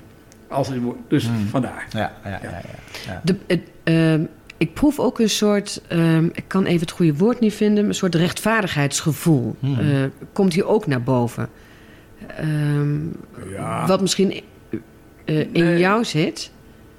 Eh, want ehm, ik, eh, ik moet ook even denken aan. het jaar dat we gedegradeerd zijn onder Peter Bos. En dat je nog de degradatie hebt aangevochten. En dat, op de een of andere manier voelt dat een beetje alsof je ook voor rechtvaardiging. eh, Ja, kijk, iedereen roept altijd: ik, ik, ik, kan slecht tegen onrecht. Dat, dat, dat, dat, dat zal wel, maar ik denk niet dat ik een, een groter rechtvaardigheidsgevoel heb dan, eh, dan anderen. Maar als dingen niet kloppen, ga je er wel Ja, tegen ja. in. Ja. eh, natuurlijk, eh, ja, dat, dat hoort dan ook toch? Ja, Ja, absoluut. ja. Ja. Maar nee, ik ga er niet onder gebukt. Eh, nee. Nee, maar zo bedoelde het toen Nee. niet. Maar kwam zeg maar die, die eh, rechtszaak om te kijken... Hè, want je- ooit ben je een rechtszaak gestart om te kijken... of we degradatie konden voorkomen. Uiteindelijk is die rechtszaak niet doorgezet. Ehm, en aanleiding daarvoor was dat eh, wij degradeerden... eh, onder Peter Bos in dat jaar... eh, en andere clubs met een financieel slechte situatie... toch een licentie kregen. Ja, ja. En voor mijn gevoel komt daar dat rechtvaardigheidsgevoel weer ja eh, het was misschien ook wel een beetje een, eh, een, een wanhoopspoging om, om te proberen om de degradatie Ja, dat te zou kunnen, hè? Dat zou kunnen. Het is meer, Dat hebben we denk- later nog een keer meegemaakt natuurlijk. Ik denk, ik denk meer het supportersgevoel dan rechtvaardigheidsgevoel Ja, ja, oké. dat, hier, eh, dat hier speelde. Ja, Eh, nee, maar wat mij, wat mij stoorde in de relatie met de pers is dat eh, in mijn werk heb ik natuurlijk met honderden journalisten Ja. eh, Ja. te Ja. maken gehad. Ja. Dus ik weet hoe, hoe die mensen denken en ik heb groot respect voor wat die mensen doen. Het is hard werken, eh, niet al te veel betaald. En je doet het nooit goed, want iedereen heeft een eigen waarheid. Ja, ja. Dat begrijp ik wel. Dus ik, heb daar, het- het- ik was gewoon teleurgesteld. Dat ondanks die, dat begrip, ondanks die ervaring van omgaan met journalisten, ik niet in staat was om het juiste verhaal in de krant te krijgen. ja, En eh, dan ben ik wel zo dat ik in dit geval niet aan mezelf twijfel, Ja. maar dan twijfel ik aan de Ja, integriteit van de ander. Van de ander, Ja, ja. dat mag dan toch niet, ja, hè? ja, zeker. Ja, hoor, dat En die zal altijd. ongetwijfeld ook weer een verhaal hebben Ja. dat het anders zat. Maar eh, ik, eh, ik, eh, dit is mijn verhaal. Ja, ja, en daar Ja. gaat het over. Ja. Zeker in Ja. deze podcast. Ja, Ja. absoluut. Ehm, eh, inmiddels is Frans Adelaar is, is trainer eh, met het budget zoals je net hebt geschetst. Hè? Ja. Om, eh, trainer, technisch directeur, laten we even zo zeggen. Ja. Ron Olieslager is zijn eh, assistent. Ehm, en het wordt tijd dat er een, eh, een nieuwe directeur en een nieuwe, een, nieuwe algemeen directeur komt en een nieuwe technisch directeur. Ja. En het besluit is gevallen dat Ron Olieslager technisch directeur gaat worden. Hoe, hoe zijn jullie, hoe is dat besluit gelopen? Hoe, Ja, eh, we hebben toen op een gegeven moment, het was, eh, wat je correct zei, het was een, eh, uiteraard bedoeld als een tijdelijke Ja. oplossing dat de vrijwilligers deden en Ja. dat we technisch directeur en trainer combineerden met dat budget. Dus dat- ja, dan ga je kijken van wat, wat is een goede algemeen directeur, wat is een goede technisch directeur. En op een gegeven moment stak Ron Olieslager zijn, zijn vinger op. van ik- wil het eigenlijk wel, wel doen. En we hadden een hele sterke voorkeur eh, om iemand eh, te hebben die een binding met de club had. Hmm. Ehm, want? ja, eh, ik, vind, eh, ik vind in het algemeen baantjes in het voetbal, en of er nou voorzitter is, of, of technisch directeur, of, of, of eh, commercieel directeur, bij voorkeur moet je dat doen bij de club waar je ook supporter van bent. Want het, is, het, is, het zijn altijd hondenbanen, het is stank voor dank. Ja, ja. Cruijff zou zeggen, je kunt hoogstens niet verliezen, je kunt nooit winnen. Eh, en als je dat ook nog alleen maar doet als baantje, zonder de passie erbij, dat je het leuk vindt om hier de dag te zijn, Hmm. dan is het nog weer vervelender. Ja, ja, ja, ja. Bovendien is de acceptatie van mensen eh, ook eh, veel hoger als mensen in ieder geval weten dat je het juiste DNA hebt. Hmm. Ja. Eh, kijk, met alle kritiek die ik als voorzitter heb gehad, heb ik nooit te horen gekregen, hij houdt niet van de club. Nee. Nee. Of nee. hij doet het alleen maar voor zijn eigen eer en glorie. Ja. Ik bedoel, er was natuurlijk altijd heel veel kritiek op wat je doet. Dat vind ik prima. Maar als het al begint met, wat doet die baantjesjager hier? Bijvoorbeeld Jon Jaken bij Ajax. Ja. was een hele ongelukkige eh, combinatie. Ja. Omdat ze wisten, die man is niet echt Ajaxiet. Eh, nou, dan wordt het heel lastig. Nou, dus eh, als je mensen kunt benoemen in de organisatie... waarvan je weet dat ze al eh, als kleine jongen hier kwamen... is dat een enorme pre. Nou, dus toen hebben we dat... we hebben toen ook, weet ik nog wel... alle oudspelers bekeken... Ja. Wie zou er nou in aanmerking komen voor bijvoorbeeld algemeen directeur, technisch directeur, Ja, ja, ja. raad van commissarissen? Nou, dat zijn er niet veel. Nee. Eh, want een goede voetballer is natuurlijk niet per definitie een goede bestuurder. nee, Het zijn nee. andere mensen. Ja. Dus je zoekt nou toch een unieke eh, combinatie van mensen. En eh, toen hebben we op een gegeven moment, ja, het was een experiment. eh, gezegd, la- la- laten we het met Ron proberen. Ja. Het idee was aanvankelijk ook nog dat hij assistent zou blijven van Frans Adelaar. Ja, dat weet ik eigenlijk nog niet meer zo precies, moet ik zeggen. Oké. Ja. Maar dat was in het jaar van Frans speelde dit, toch? Ja, ja, ja. We hebben eerst toen Ron eh, willen benoemen en Frans dat jaar laten afmaken, toch? Ja, Ja. Het, idee was dat, eh, het idee was dat Ron technisch directeur werd en ook nog assistent bleef van Frans Adelaar. Ja, ja. En toen, eh, het verhaal is dat jij Frans Adelaar thuis hebt uitgenodigd voor een etentje. Dat voorstel hebt gedaan, maar dat Frans Adelaar niet vond dat Ron Olieslager dan assistent kon blijven. ja, nou, ik denk dat Frans daar dan wel gelijk in had, ja. Ja, jullie zijn dat ook overeengekomen. Ja, ja, ik denk dat dat was eigenlijk eh, dat was niet zo'n goed idee van, eh, van ons. Nou, maar het- Nee, ja. nee.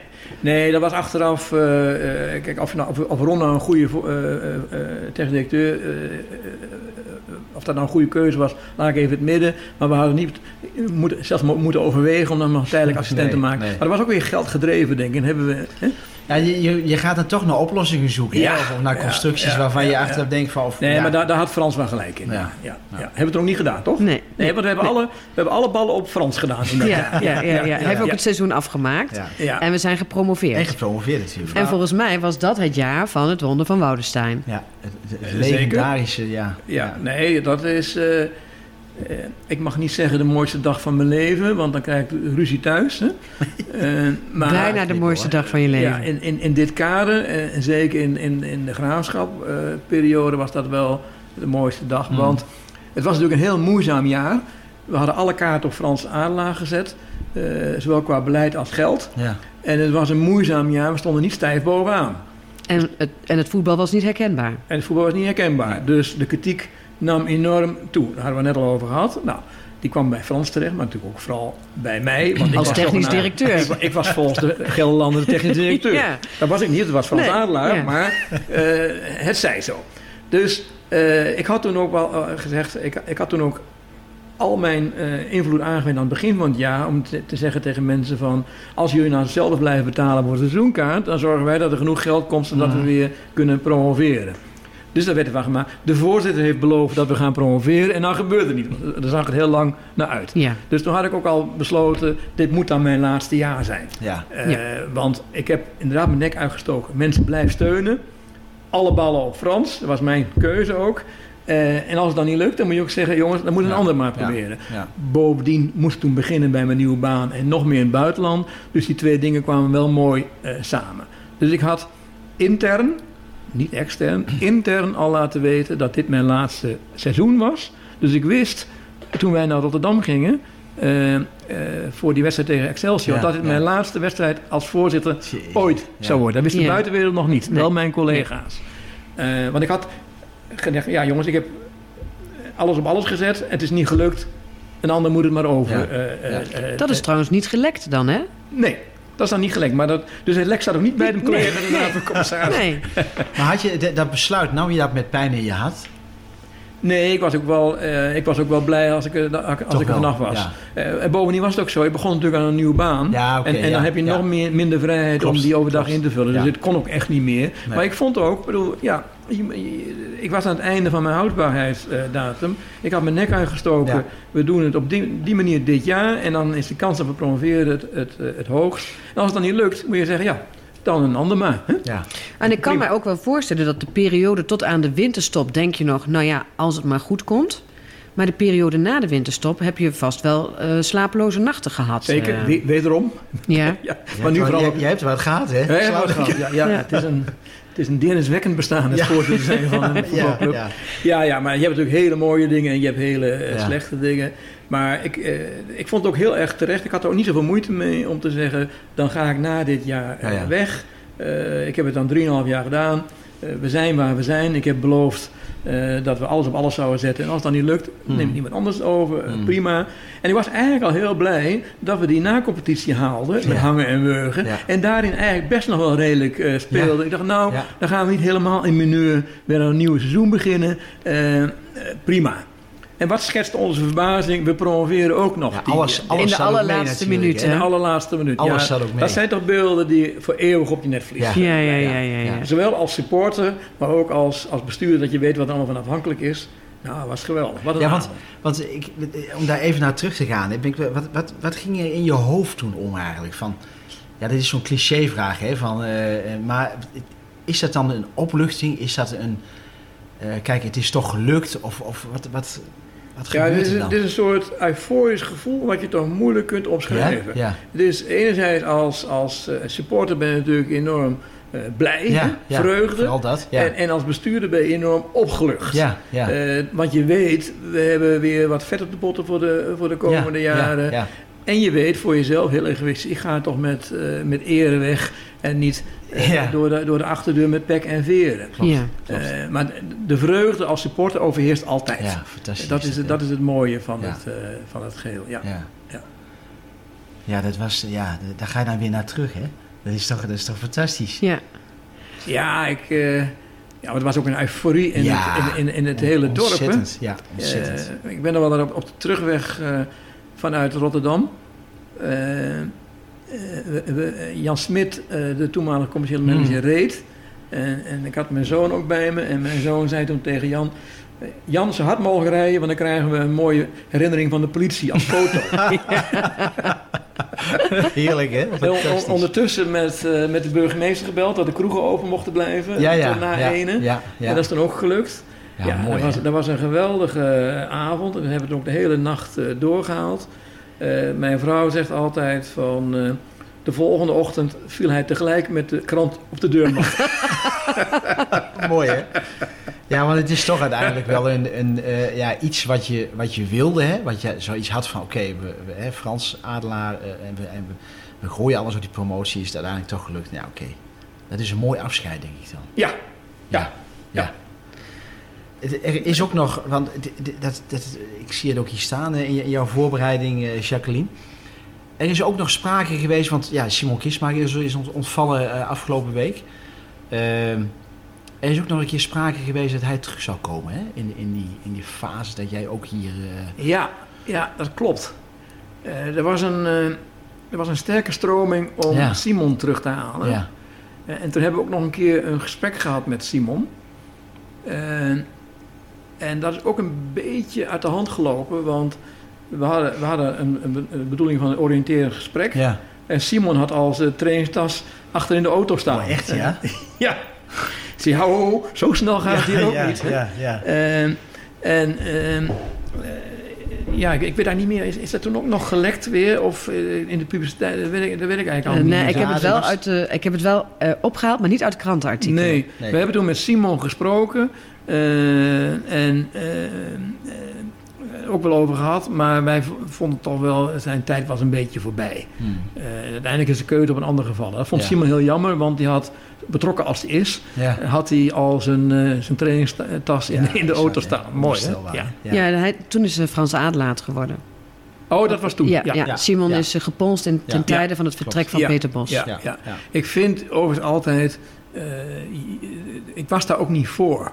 Eh, als ik, me, ik kom nu alweer een beetje terug. Eh, er is toch een soort nostalgie die je dan doet. Eh, en hangend naar, eh, een beetje alle de brexit. Hè? Ja. Een soort van, vroeger hadden we het beter. En als we dan maar uit de EU gaan, dan Ja. gaat het hier wel weer goed. Ja. Eh, vroeger ging het beter met kisten maken. Als je teruggaat, dan gaat het wel weer goed. Meestal lukt het dan niet. Hè? Nee. En ja, maar tijd, tijden veranderen ook natuurlijk. Hè? bij de mens verandert ja, en, ja. en, en, en het afbreukrisico is, eh, is, is groot. Ja. Ik ben uiteindelijk voor Simon ook wel blij dat hij dat niet Ja. eh, geworden is toen. Ja. Want nu heeft hij toch de eer en, en de credit die hij absoluut verdiend heeft, waren Ja. daar misschien toch wel een beetje, beetje Ja. negatief beïnvloed. Ja. Eh, ja, de verwachtingen waren dan misschien... ja, als het hij wel geluk was, dan, dan was hij natuurlijk helemaal onsterfelijk. Nou. Maar hoe, hoe meer onsterfelijk hij nu is, kun je niet worden. niet, nee. Ik denk dat het Nee. goed is dat we het niet gedaan hebben. Ja, Precies. ja, ja. Maar uiteindelijk zijn we met Aarlaak wel gepromoveerd. Ja, ja. ja, ja. We hadden in die jaren hadden we ook Centric als eh Oh, ja. shirt sponsor. Ja, dat is waar, ja. Daar kan ik ook al een podcast over Nou, dan, dan, verlengen we hem nu even. Ja, Dan, doen we een aflevering eh Gerard Sandring. Ja. want hoe, hoe was dat, zeg maar, Gerard Sanderink eh, rondlopend hier? Ja, dat was natuurlijk op eieren lopen. Ja. Eh, Oh ja. eh, kijk, een, een, een, een shirtsponsor toen betaalde echt grote bedragen, veel meer dan nu. Volgens mij was het een miljoen gulden, of hadden we toen nog guldens? Nee, toen hadden we inmiddels... Ja, hadden we euro's. nee, we, hadden, Nee. we hebben hem en in guldens en in euro's gehaald. Ja, maar het ging om, om bedragen die vele malen hoger zijn dan wat nu een shirtsponsor betaalt. Dat Ja. heb je dan wel Ja. eens. Ehm, en eh, ieder jaar was natuurlijk wel weer de vraag, kunnen we er een vinden? En eh, toen uiteindelijk hadden we dan eh Centric, eh Sandring. En nou, met alle respect voor wat Sandring eh, gedaan heeft, hij heeft natuurlijk toch een mooi bedrijf opgebouwd. En en het is helemaal geen onaardige man. Eh maar ja, eh, ik ben geen medicus, maar ik denk het woord autisme is wel op zijn plek hier. Daarom is hij als zakenman monomaan geslaagd. Ja. Maar in de omgang is het een lastige man. Ja, sociaal ja. Niet, niet, niet erg handig. Maar je hebt er wel mee te maken, want het is een belangrijke eh, geldschieter. Hmm, hmm. Dus je moet er toch proberen mee om te gaan. Dus daar, als ik alle uren nog betaald zou krijgen die ik heb gestoken in de omgang met Gerard Sandring. en om hem heen iedereen een beetje te vriend eh, te houden. Nou, dan eh, komt er nog een flinke rekening. Dat was al een maatschappelijk project op zich eigenlijk. Hè? Ja, ja, ja, ja, ja. En het probleem was ook dat Gerard eh, heeft ook nog wel belangstelling voor het spelletje. En ook Ja. nog wel een beetje kijk op, denk Ja, ik. Ja. Eh, eerlijk gezegd, dat moet ik hem nageven. Eh, dus die schroomde ook niet om zijn mening eh, te geven. Die natuurlijk overal ook keurig werd opgeschreven. Hmm. Door de pers ook. Overal. Eh, maar eh, maar de, de- die, die kon je natuurlijk niet als een gemiddelde supporter zeggen van ja, dat, is- dat, is, dat is onzin. Je moet je toch een beetje naar luisteren. Altijd een beetje rekening mee, mee houden. En hij was natuurlijk ook zo iemand die tien dingen riep, waarvan er misschien negen goed waren. Maar de, de tiende was dan verkeerd. Dan doe ik het een beetje genereus. Hè? Maar die tiende die verkeerd was, die had zich ook meteen vergeten. Dan had hij ook geen actieve herinnering meer aan. Ja, ja, nee. ja. Nee. Dus hij, hij zei altijd alleen maar, we hadden die moeten halen. En die hadden we dan niet gehaald. Ja, oké. Eh, en dan werd, werd het niet wat. Ja, die had je moeten halen. Het feit dat we iemand anders gehaald hebben, ook op zijn suggestie, die ook niet beviel, dat was hij alweer vergeten. Voorbij, Ja, Ja, ja, ja, ja, ja. ja, ja. Niks menselijks is Gerard Heel, Vreemd. heel selectief, hè? ja, ja, ja, maar het was, uiteindelijk mogen we hem wel, dankbaar zijn. Want Ja. in, in, in die tijd heeft hij vrij veel geld in de, in de club gestoken. Ja. En maakte dat dan ook dat jij dacht van... Nou, eh, eh, qua persoonlijkheid is die zoals die is... ehm, eh, dat je hem eerder of wat, eh, wat vroeger in processen betrok... om te proberen om toch te downsizen wat hij anders nog... Ja, ja, ja, dat probeerde je. Ik heb enorm veel tijd gestoken in de, in de relatie met, eh, met Gerard. Ehm, ook met behulp van Willem Neeskens, zijn toenmalige eh, vriend en, en, en, en, en, en zakenpartner die Hmm. zo publicitair een beetje op de weg eh, hield. Ehm, want bij Gerard was wel zo, aandacht was heel erg eh, belangrijk, gehoord Ja, ja. willen worden. Ja, dus ik heb ja. mijn best gedaan en ook eh, redelijk succesvol om de ergste kantjes van zijn meningen eraf te halen. Ja, Ja, ik kan me ook wel voorstellen dat je zegt van je loopt op eieren. Want je, eh, het is wel constant balanceren en, en op een weegschaal leggen. Wat kan ik wel zeggen, wat kan ik niet Ja, zeggen? Wat, ja, wat, ja, ja. Bij mij, eh, en het is ook weer een wedstrijd. Het is schadebeperking. Hè? Ja, ja, ja, Je, je- ja. je komt nooit met een, met een resultaat en je denkt van... hè, dat is maar fijn geregeld. Ja. Maar als je daar naar terugkijkt, eh, dat- was het voor jou ook leerzaam dan? Eh, eh, Zo'n Ja, je leert van, van alles. En ik vond het ook eerlijk gezegd wel de inspanning waard hoor. Mhm. Geen, want als persoon had ik helemaal geen hekel aan Gerard. Nee, nee. Ik, ik begreep nog wel een beetje hoe hij in elkaar zat. En, en hij deed het ook wel met oprechte eh, intenties. Hij Mhm. vond het ook leuk om zich hiermee te bemoeien. Maar hij is sociaal niet erg handig. En dat zie je ook in zijn bedrijf en Ja, hier ook ja, niet. ja. En ja, omdat hij zo belangrijk was als sponsor, probeer je toch er een beetje omheen eh, te, te gaan. Eh, dus ja, ik heb daar wel een. ik heb ook wel weer geleerd dat. het- ik vond het, de inspanning meer dan waard, laat ik het zo zeggen. Want hij is ook langer gebleven, denk ik, dan zonder die Mhm, inspanningen. Eh, ook meerdere keren. Maar je leert. Je, je, je krijgt mensen toch nooit in de mal die je wil hebben. Je Nee, kunt het nee. hoogstens een beetje manoeuvreren. En dit- wat ik zeg, schade beperken in plaats van succes Ja, creëren. ja, Ja, ja, Maar het was het waard voor de club. Ja, ja, dat is wel Ja. mooi. Ja. Dat is ook wel mooi dat je dat op die manier samenvat dan. Ja. Nee, Het, het was het waard eigenlijk, Ja, in, in die, die bewoordingen. Ja, Ja, ja. ja. Het wonder van Woudenstein eh, is geschied, zeg maar. Hè? Eh, we zijn eh, gepromoveerd. Jij neemt afscheid ehm, als voorzitter. Sietse Veen wordt de opvolger. Eh, Johan Tukker was algemeen directeur. Ron Olieslager was technisch directeur en Gert Kruis was trainer. Ja, Als je terugkijkt, waren we toen, was dat een, een eredivisie waardig eh, een, een club, mensen die, de, die onze club eredivisie waardig zouden kunnen houden? ja kijk, eh Sietseveen eh, hebben we benaderd. Ik kende Sietse al, eh, punt 1, als supporter. eh, Ja. eh, toen ik nog zijn handtekening eh, wilde. En later wilde hij graag mijn handtekening. Want we waren natuurlijk als uitgeverij een grote klant Ja. van zijn drukkerij. Ja, Eh, en ik heb altijd contact gehouden met Sietse. En hij past in dat profiel dat we liefst toch clubmensen Mhm. wilden hebben in bestuurlijke functies. Ja. Ja. Eh, nou, daar voldeed hij natuurlijk prima eh, aan. Eh, hij had ook een maatschappelijke carrière gemaakt, had hier gespeeld. Nou, toch mooi als voorzitter. Eh, en ja, ik weet nu niet meer precies of hij al Johan Tuk aangezocht heeft en, en, en de rest die je noemt. Ja, eh, in principe, eh, op papier klopt het volgens mij. Ja. Maar het is al na mijn tijd. Hè? Ik bedoel, ik heb nog Sietse aangezocht ja. en toen eh, was het... Was het liet je toen ook alles vallen, gelijk? Ja, dat kon, kan je, niet kon je dat vernemen? Maar, maar ik bedoel, want je volgt het natuurlijk. Hè? Ik bedoel, net zo wat je, waar we mee begonnen. Je volgt Arsenal ook nog steeds, hè, Ja. denk ik. Maar kon je dat van je afzetten, makkelijk? Ja, ja dat is, eh, ik denk dat mijn karakter is wel zo dat ik ben nu drie jaar met pensioen, of bijna vier jaar alweer. Eh, ik heb mijn werk van Messet, Elsevier en Springer Nature met heel veel plezier eh, gedaan. Mm. Maar ik heb het ook voor geen dag gemist. Nee. nee. En, en ik, ga ook, ik heb ook niet de neiging om me er nou mee te bemoeien.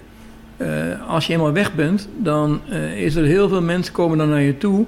En die geven je allemaal voorbeelden van dingen die nu minder goed gaan dan in jouw tijd. ja, oké. ja. Eh, ja, dan gaan we vergelijken natuurlijk. onder het motto, dat zal die man wel leuk vinden. Ja. Nou, dat vind ik helemaal niet leuk. Want ik weet, er is ook een andere waarheid. Sommige dingen lopen veel beter dan in mijn tijd. Mm, mm. En, eh, eh, maar dat hoor je dan niet. Nee. Dus je moet gewoon zeggen, er is een tijd voor alles en dan ben je weg. Mm. En ik eh, heb met Elsevier collega's een goed contact, met Springer collega's een goed contact.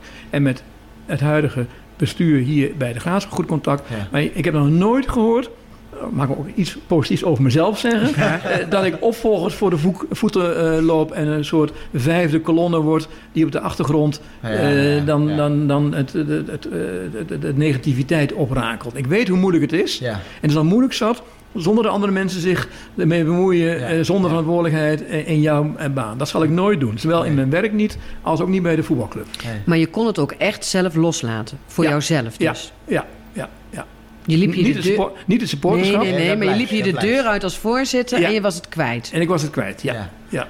Nou, nou, nou zei je net van, eh, de- laat ik iets, ook iets positiefs over mezelf zeggen, hè, maar het, het, eh, dat jij tot, tot, tot erelid bent benoemd hè, van, van, van de vereniging. Wat, wat gaf dat jou voor gevoel? Ja, ik moet zeggen, dat vond ik. eh, eh, eh, ik ben niet zo van de onderscheidingen, moet Nee. ik zeggen. Ik heb ook later ben ik nog ridder geworden in de Orde van Oranje Nassau. Hè. Vooral niet vergeten, hè? Dat, is, dat is ook een... een Ja, en ik moet zeggen, ik ben niet zo van het Koningshuis. En ik denk dat ik tien jaar geleden of twintig jaar geleden had ik zo'n lintje nog wel, misschien nog wel geweigerd. ja. Toen ik dus tot mijn verrassing bij mijn pensionering eh, eh, op Schiphol werd verrast. eh, dat namens de, zijn majesteit Mhm. zo'n lintje kreeg, vond ik toch wel erg leuk.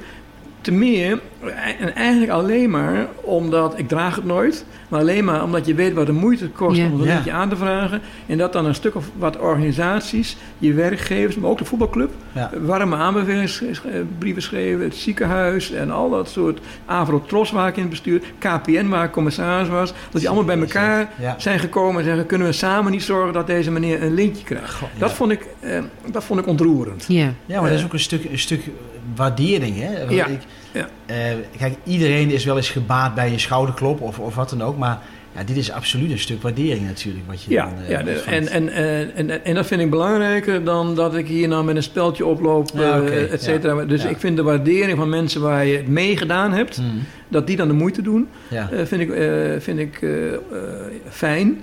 Eh, en dat geldt hier ook. Eh, want het was lang niet altijd makkelijk. Maar dat dan toch een aantal mensen uh, daar doorheen kijken. Mhm. en, en ook niet altijd succesvol, maar een aantal mensen doorheen kijken en zeggen: van, Nou, hij heeft toch per saldo Ja, ook uh, ja. wel zijn best gedaan en, en mo- daar moeten we waarderen. Ja, dat, dat, dat waardeer ik dan weer. Ja, Ja. ja. dat is mooi. Dat is mooi. Ja. Ja. dat, je noemde ook op een gegeven moment eh, eh, weer afscheid van... eh, Oké, eh, eh, ik, ik wilde niet met pek en veren de deur uit hier. Hè? Ja. Hoe... hoe, ehm, ja, dat is ook uiteraard niet gebeurd. Hè? Dat is ook logisch. Jij komt nog regelmatig hier? Altijd. Ja. Ja, Je wordt ook met open armen ontvangen, neem ik aan. eh, want wat, doe jij nog iets verder binnen in een adviseursfunctie of zo of iets dergelijks? Of, of...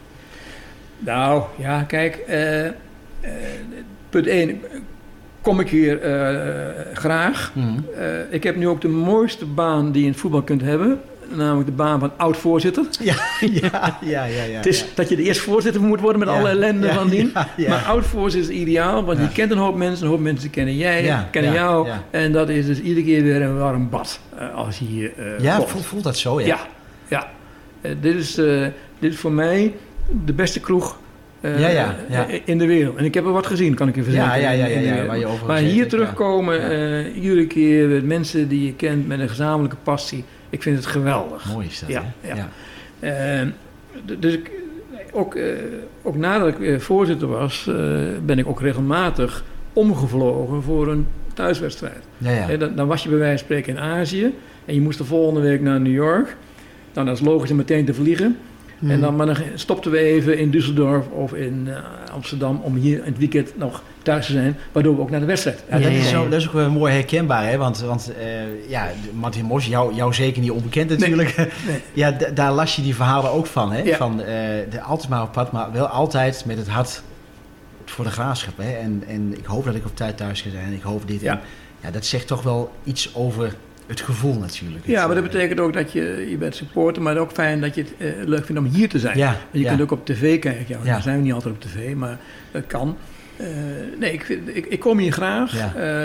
En ik, ik heb ook een goede band met iedereen, Mhm, volgens mhm. mij. Maar mede misschien omdat ik me inderdaad probeer niet mee te bemoeien. Ja. Maar gevraagd Ja. wil ik natuurlijk best mijn mening geven of me inspannen eh, voor iets. Is, maar is dat lastig? Want kijk, wij als supporters willen ons er al mee bemoeien. Hè? Van met, het, met het aankoopbeleid, met, hè, met, met, met alles en nog wat. Maar is dat, is dat voor jou niet lastig om, ja, om, dat, om daar gewoon aan voorbij te gaan? En, en je hebt je Nee. gedachten natuurlijk misschien wel, hè? Maar, Ja, maar punt 1 moet ik zeggen dat het huidige eh, bewind.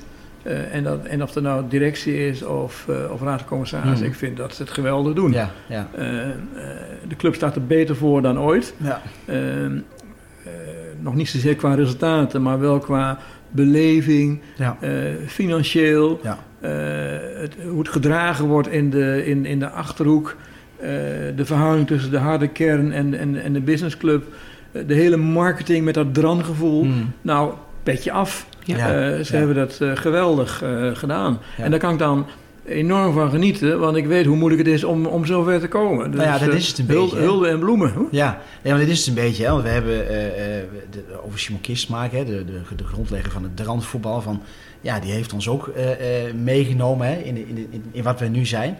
Maar jij bent ook zo iemand natuurlijk. Jij hebt ook aan de basis gestaan van wat er nu staat. Of, of ben je Ja, daar heel bescheiden in zelf? Ja, kijk, het- het- je, je hebt je steentje bijgedragen. Ja. Maar eh, het, het is, mijn bijdrage is eerder geweest zorgen dat het niet omvalt. Eh, ja, oké. ja, dan, dan de opbouw. Ja, ja. Maar dat was ook in, in, de, in de tijd. En ik ben heel blij dat, na mijn, dat mede om, om, door mijn inspanning we niet zijn omgevallen. Maar ik- en daarom ben ik des te blijer en trotser, maar ook als supporter heel tevreden, dat we, omdat we niet omgevallen zijn, andere mensen dat fundament hebben kunnen Ja, gebruiken ja. om te gaan groeien. ja, En eh, dat is toch geweldig. Daar kan Ja. ik enorm van genieten. ja. Want als- als je dan binnenkomt lopen hier, je komt die poort door. eh, Gaat dan ook iets, iets in jouw gedachten van, ja, weet je, het, eh, als wij toen niet eh, zo hadden gehandeld, dan, dan had dit allemaal niet hier bestaan? Gaat het nou wel eens in je hoofd om?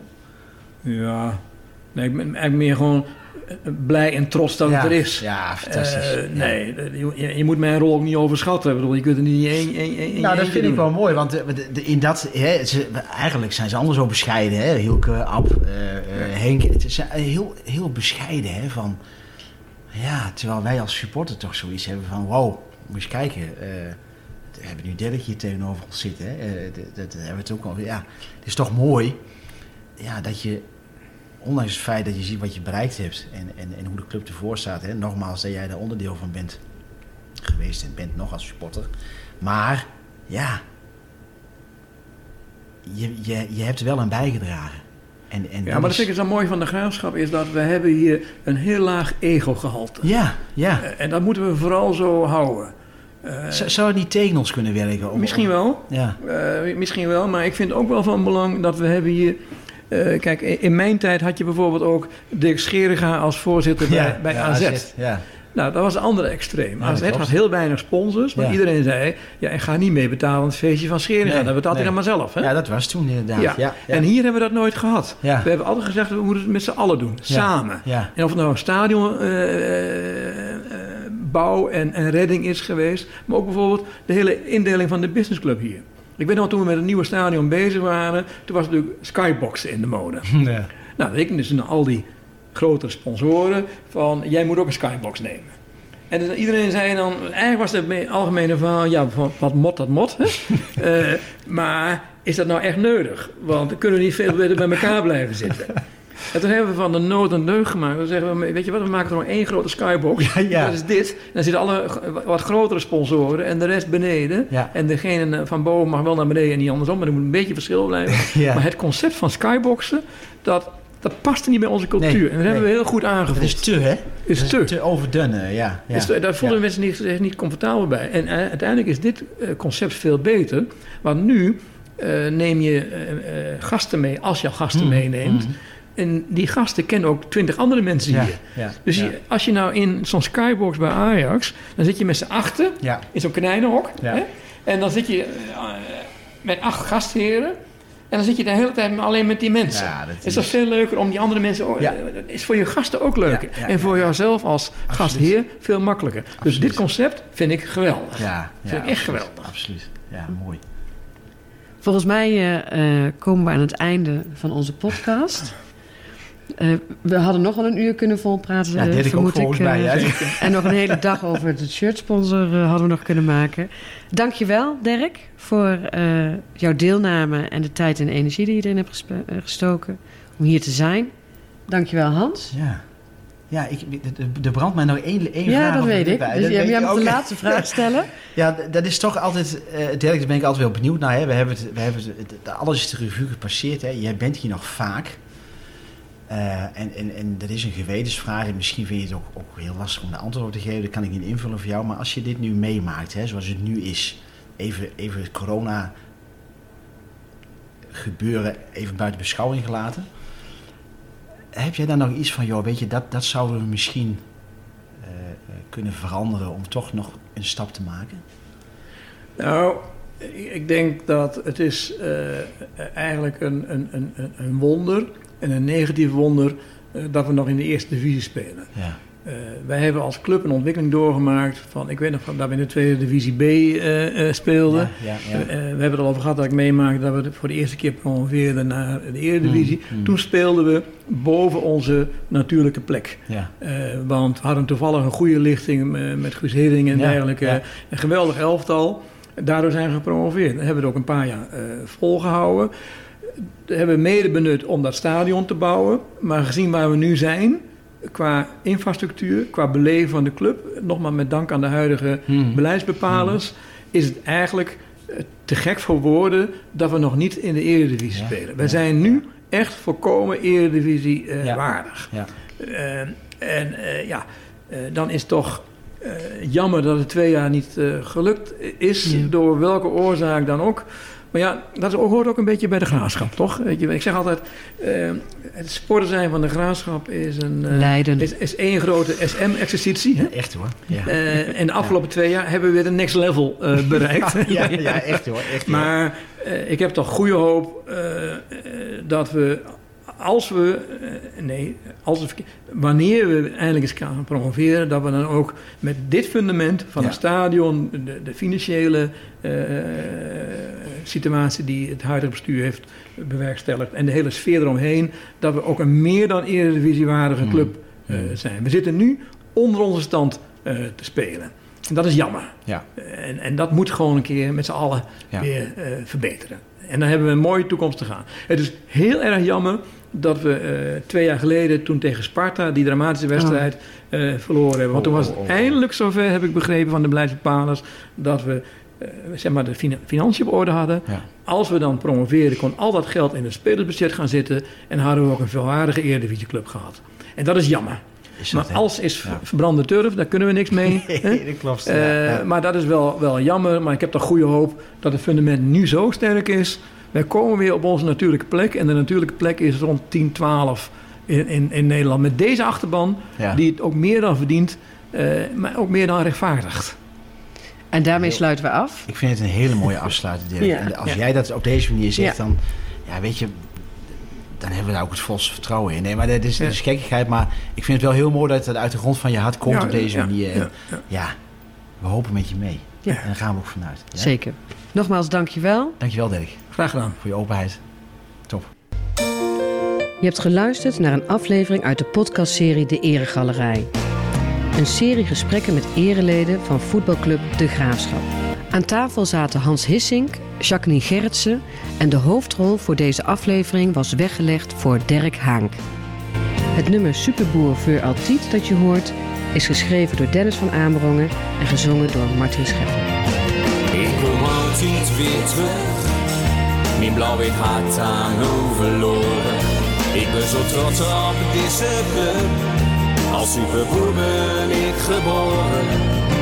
Halver elke wens, maar een mooie clubsken is er niet. Superboer voor altijd. Superboer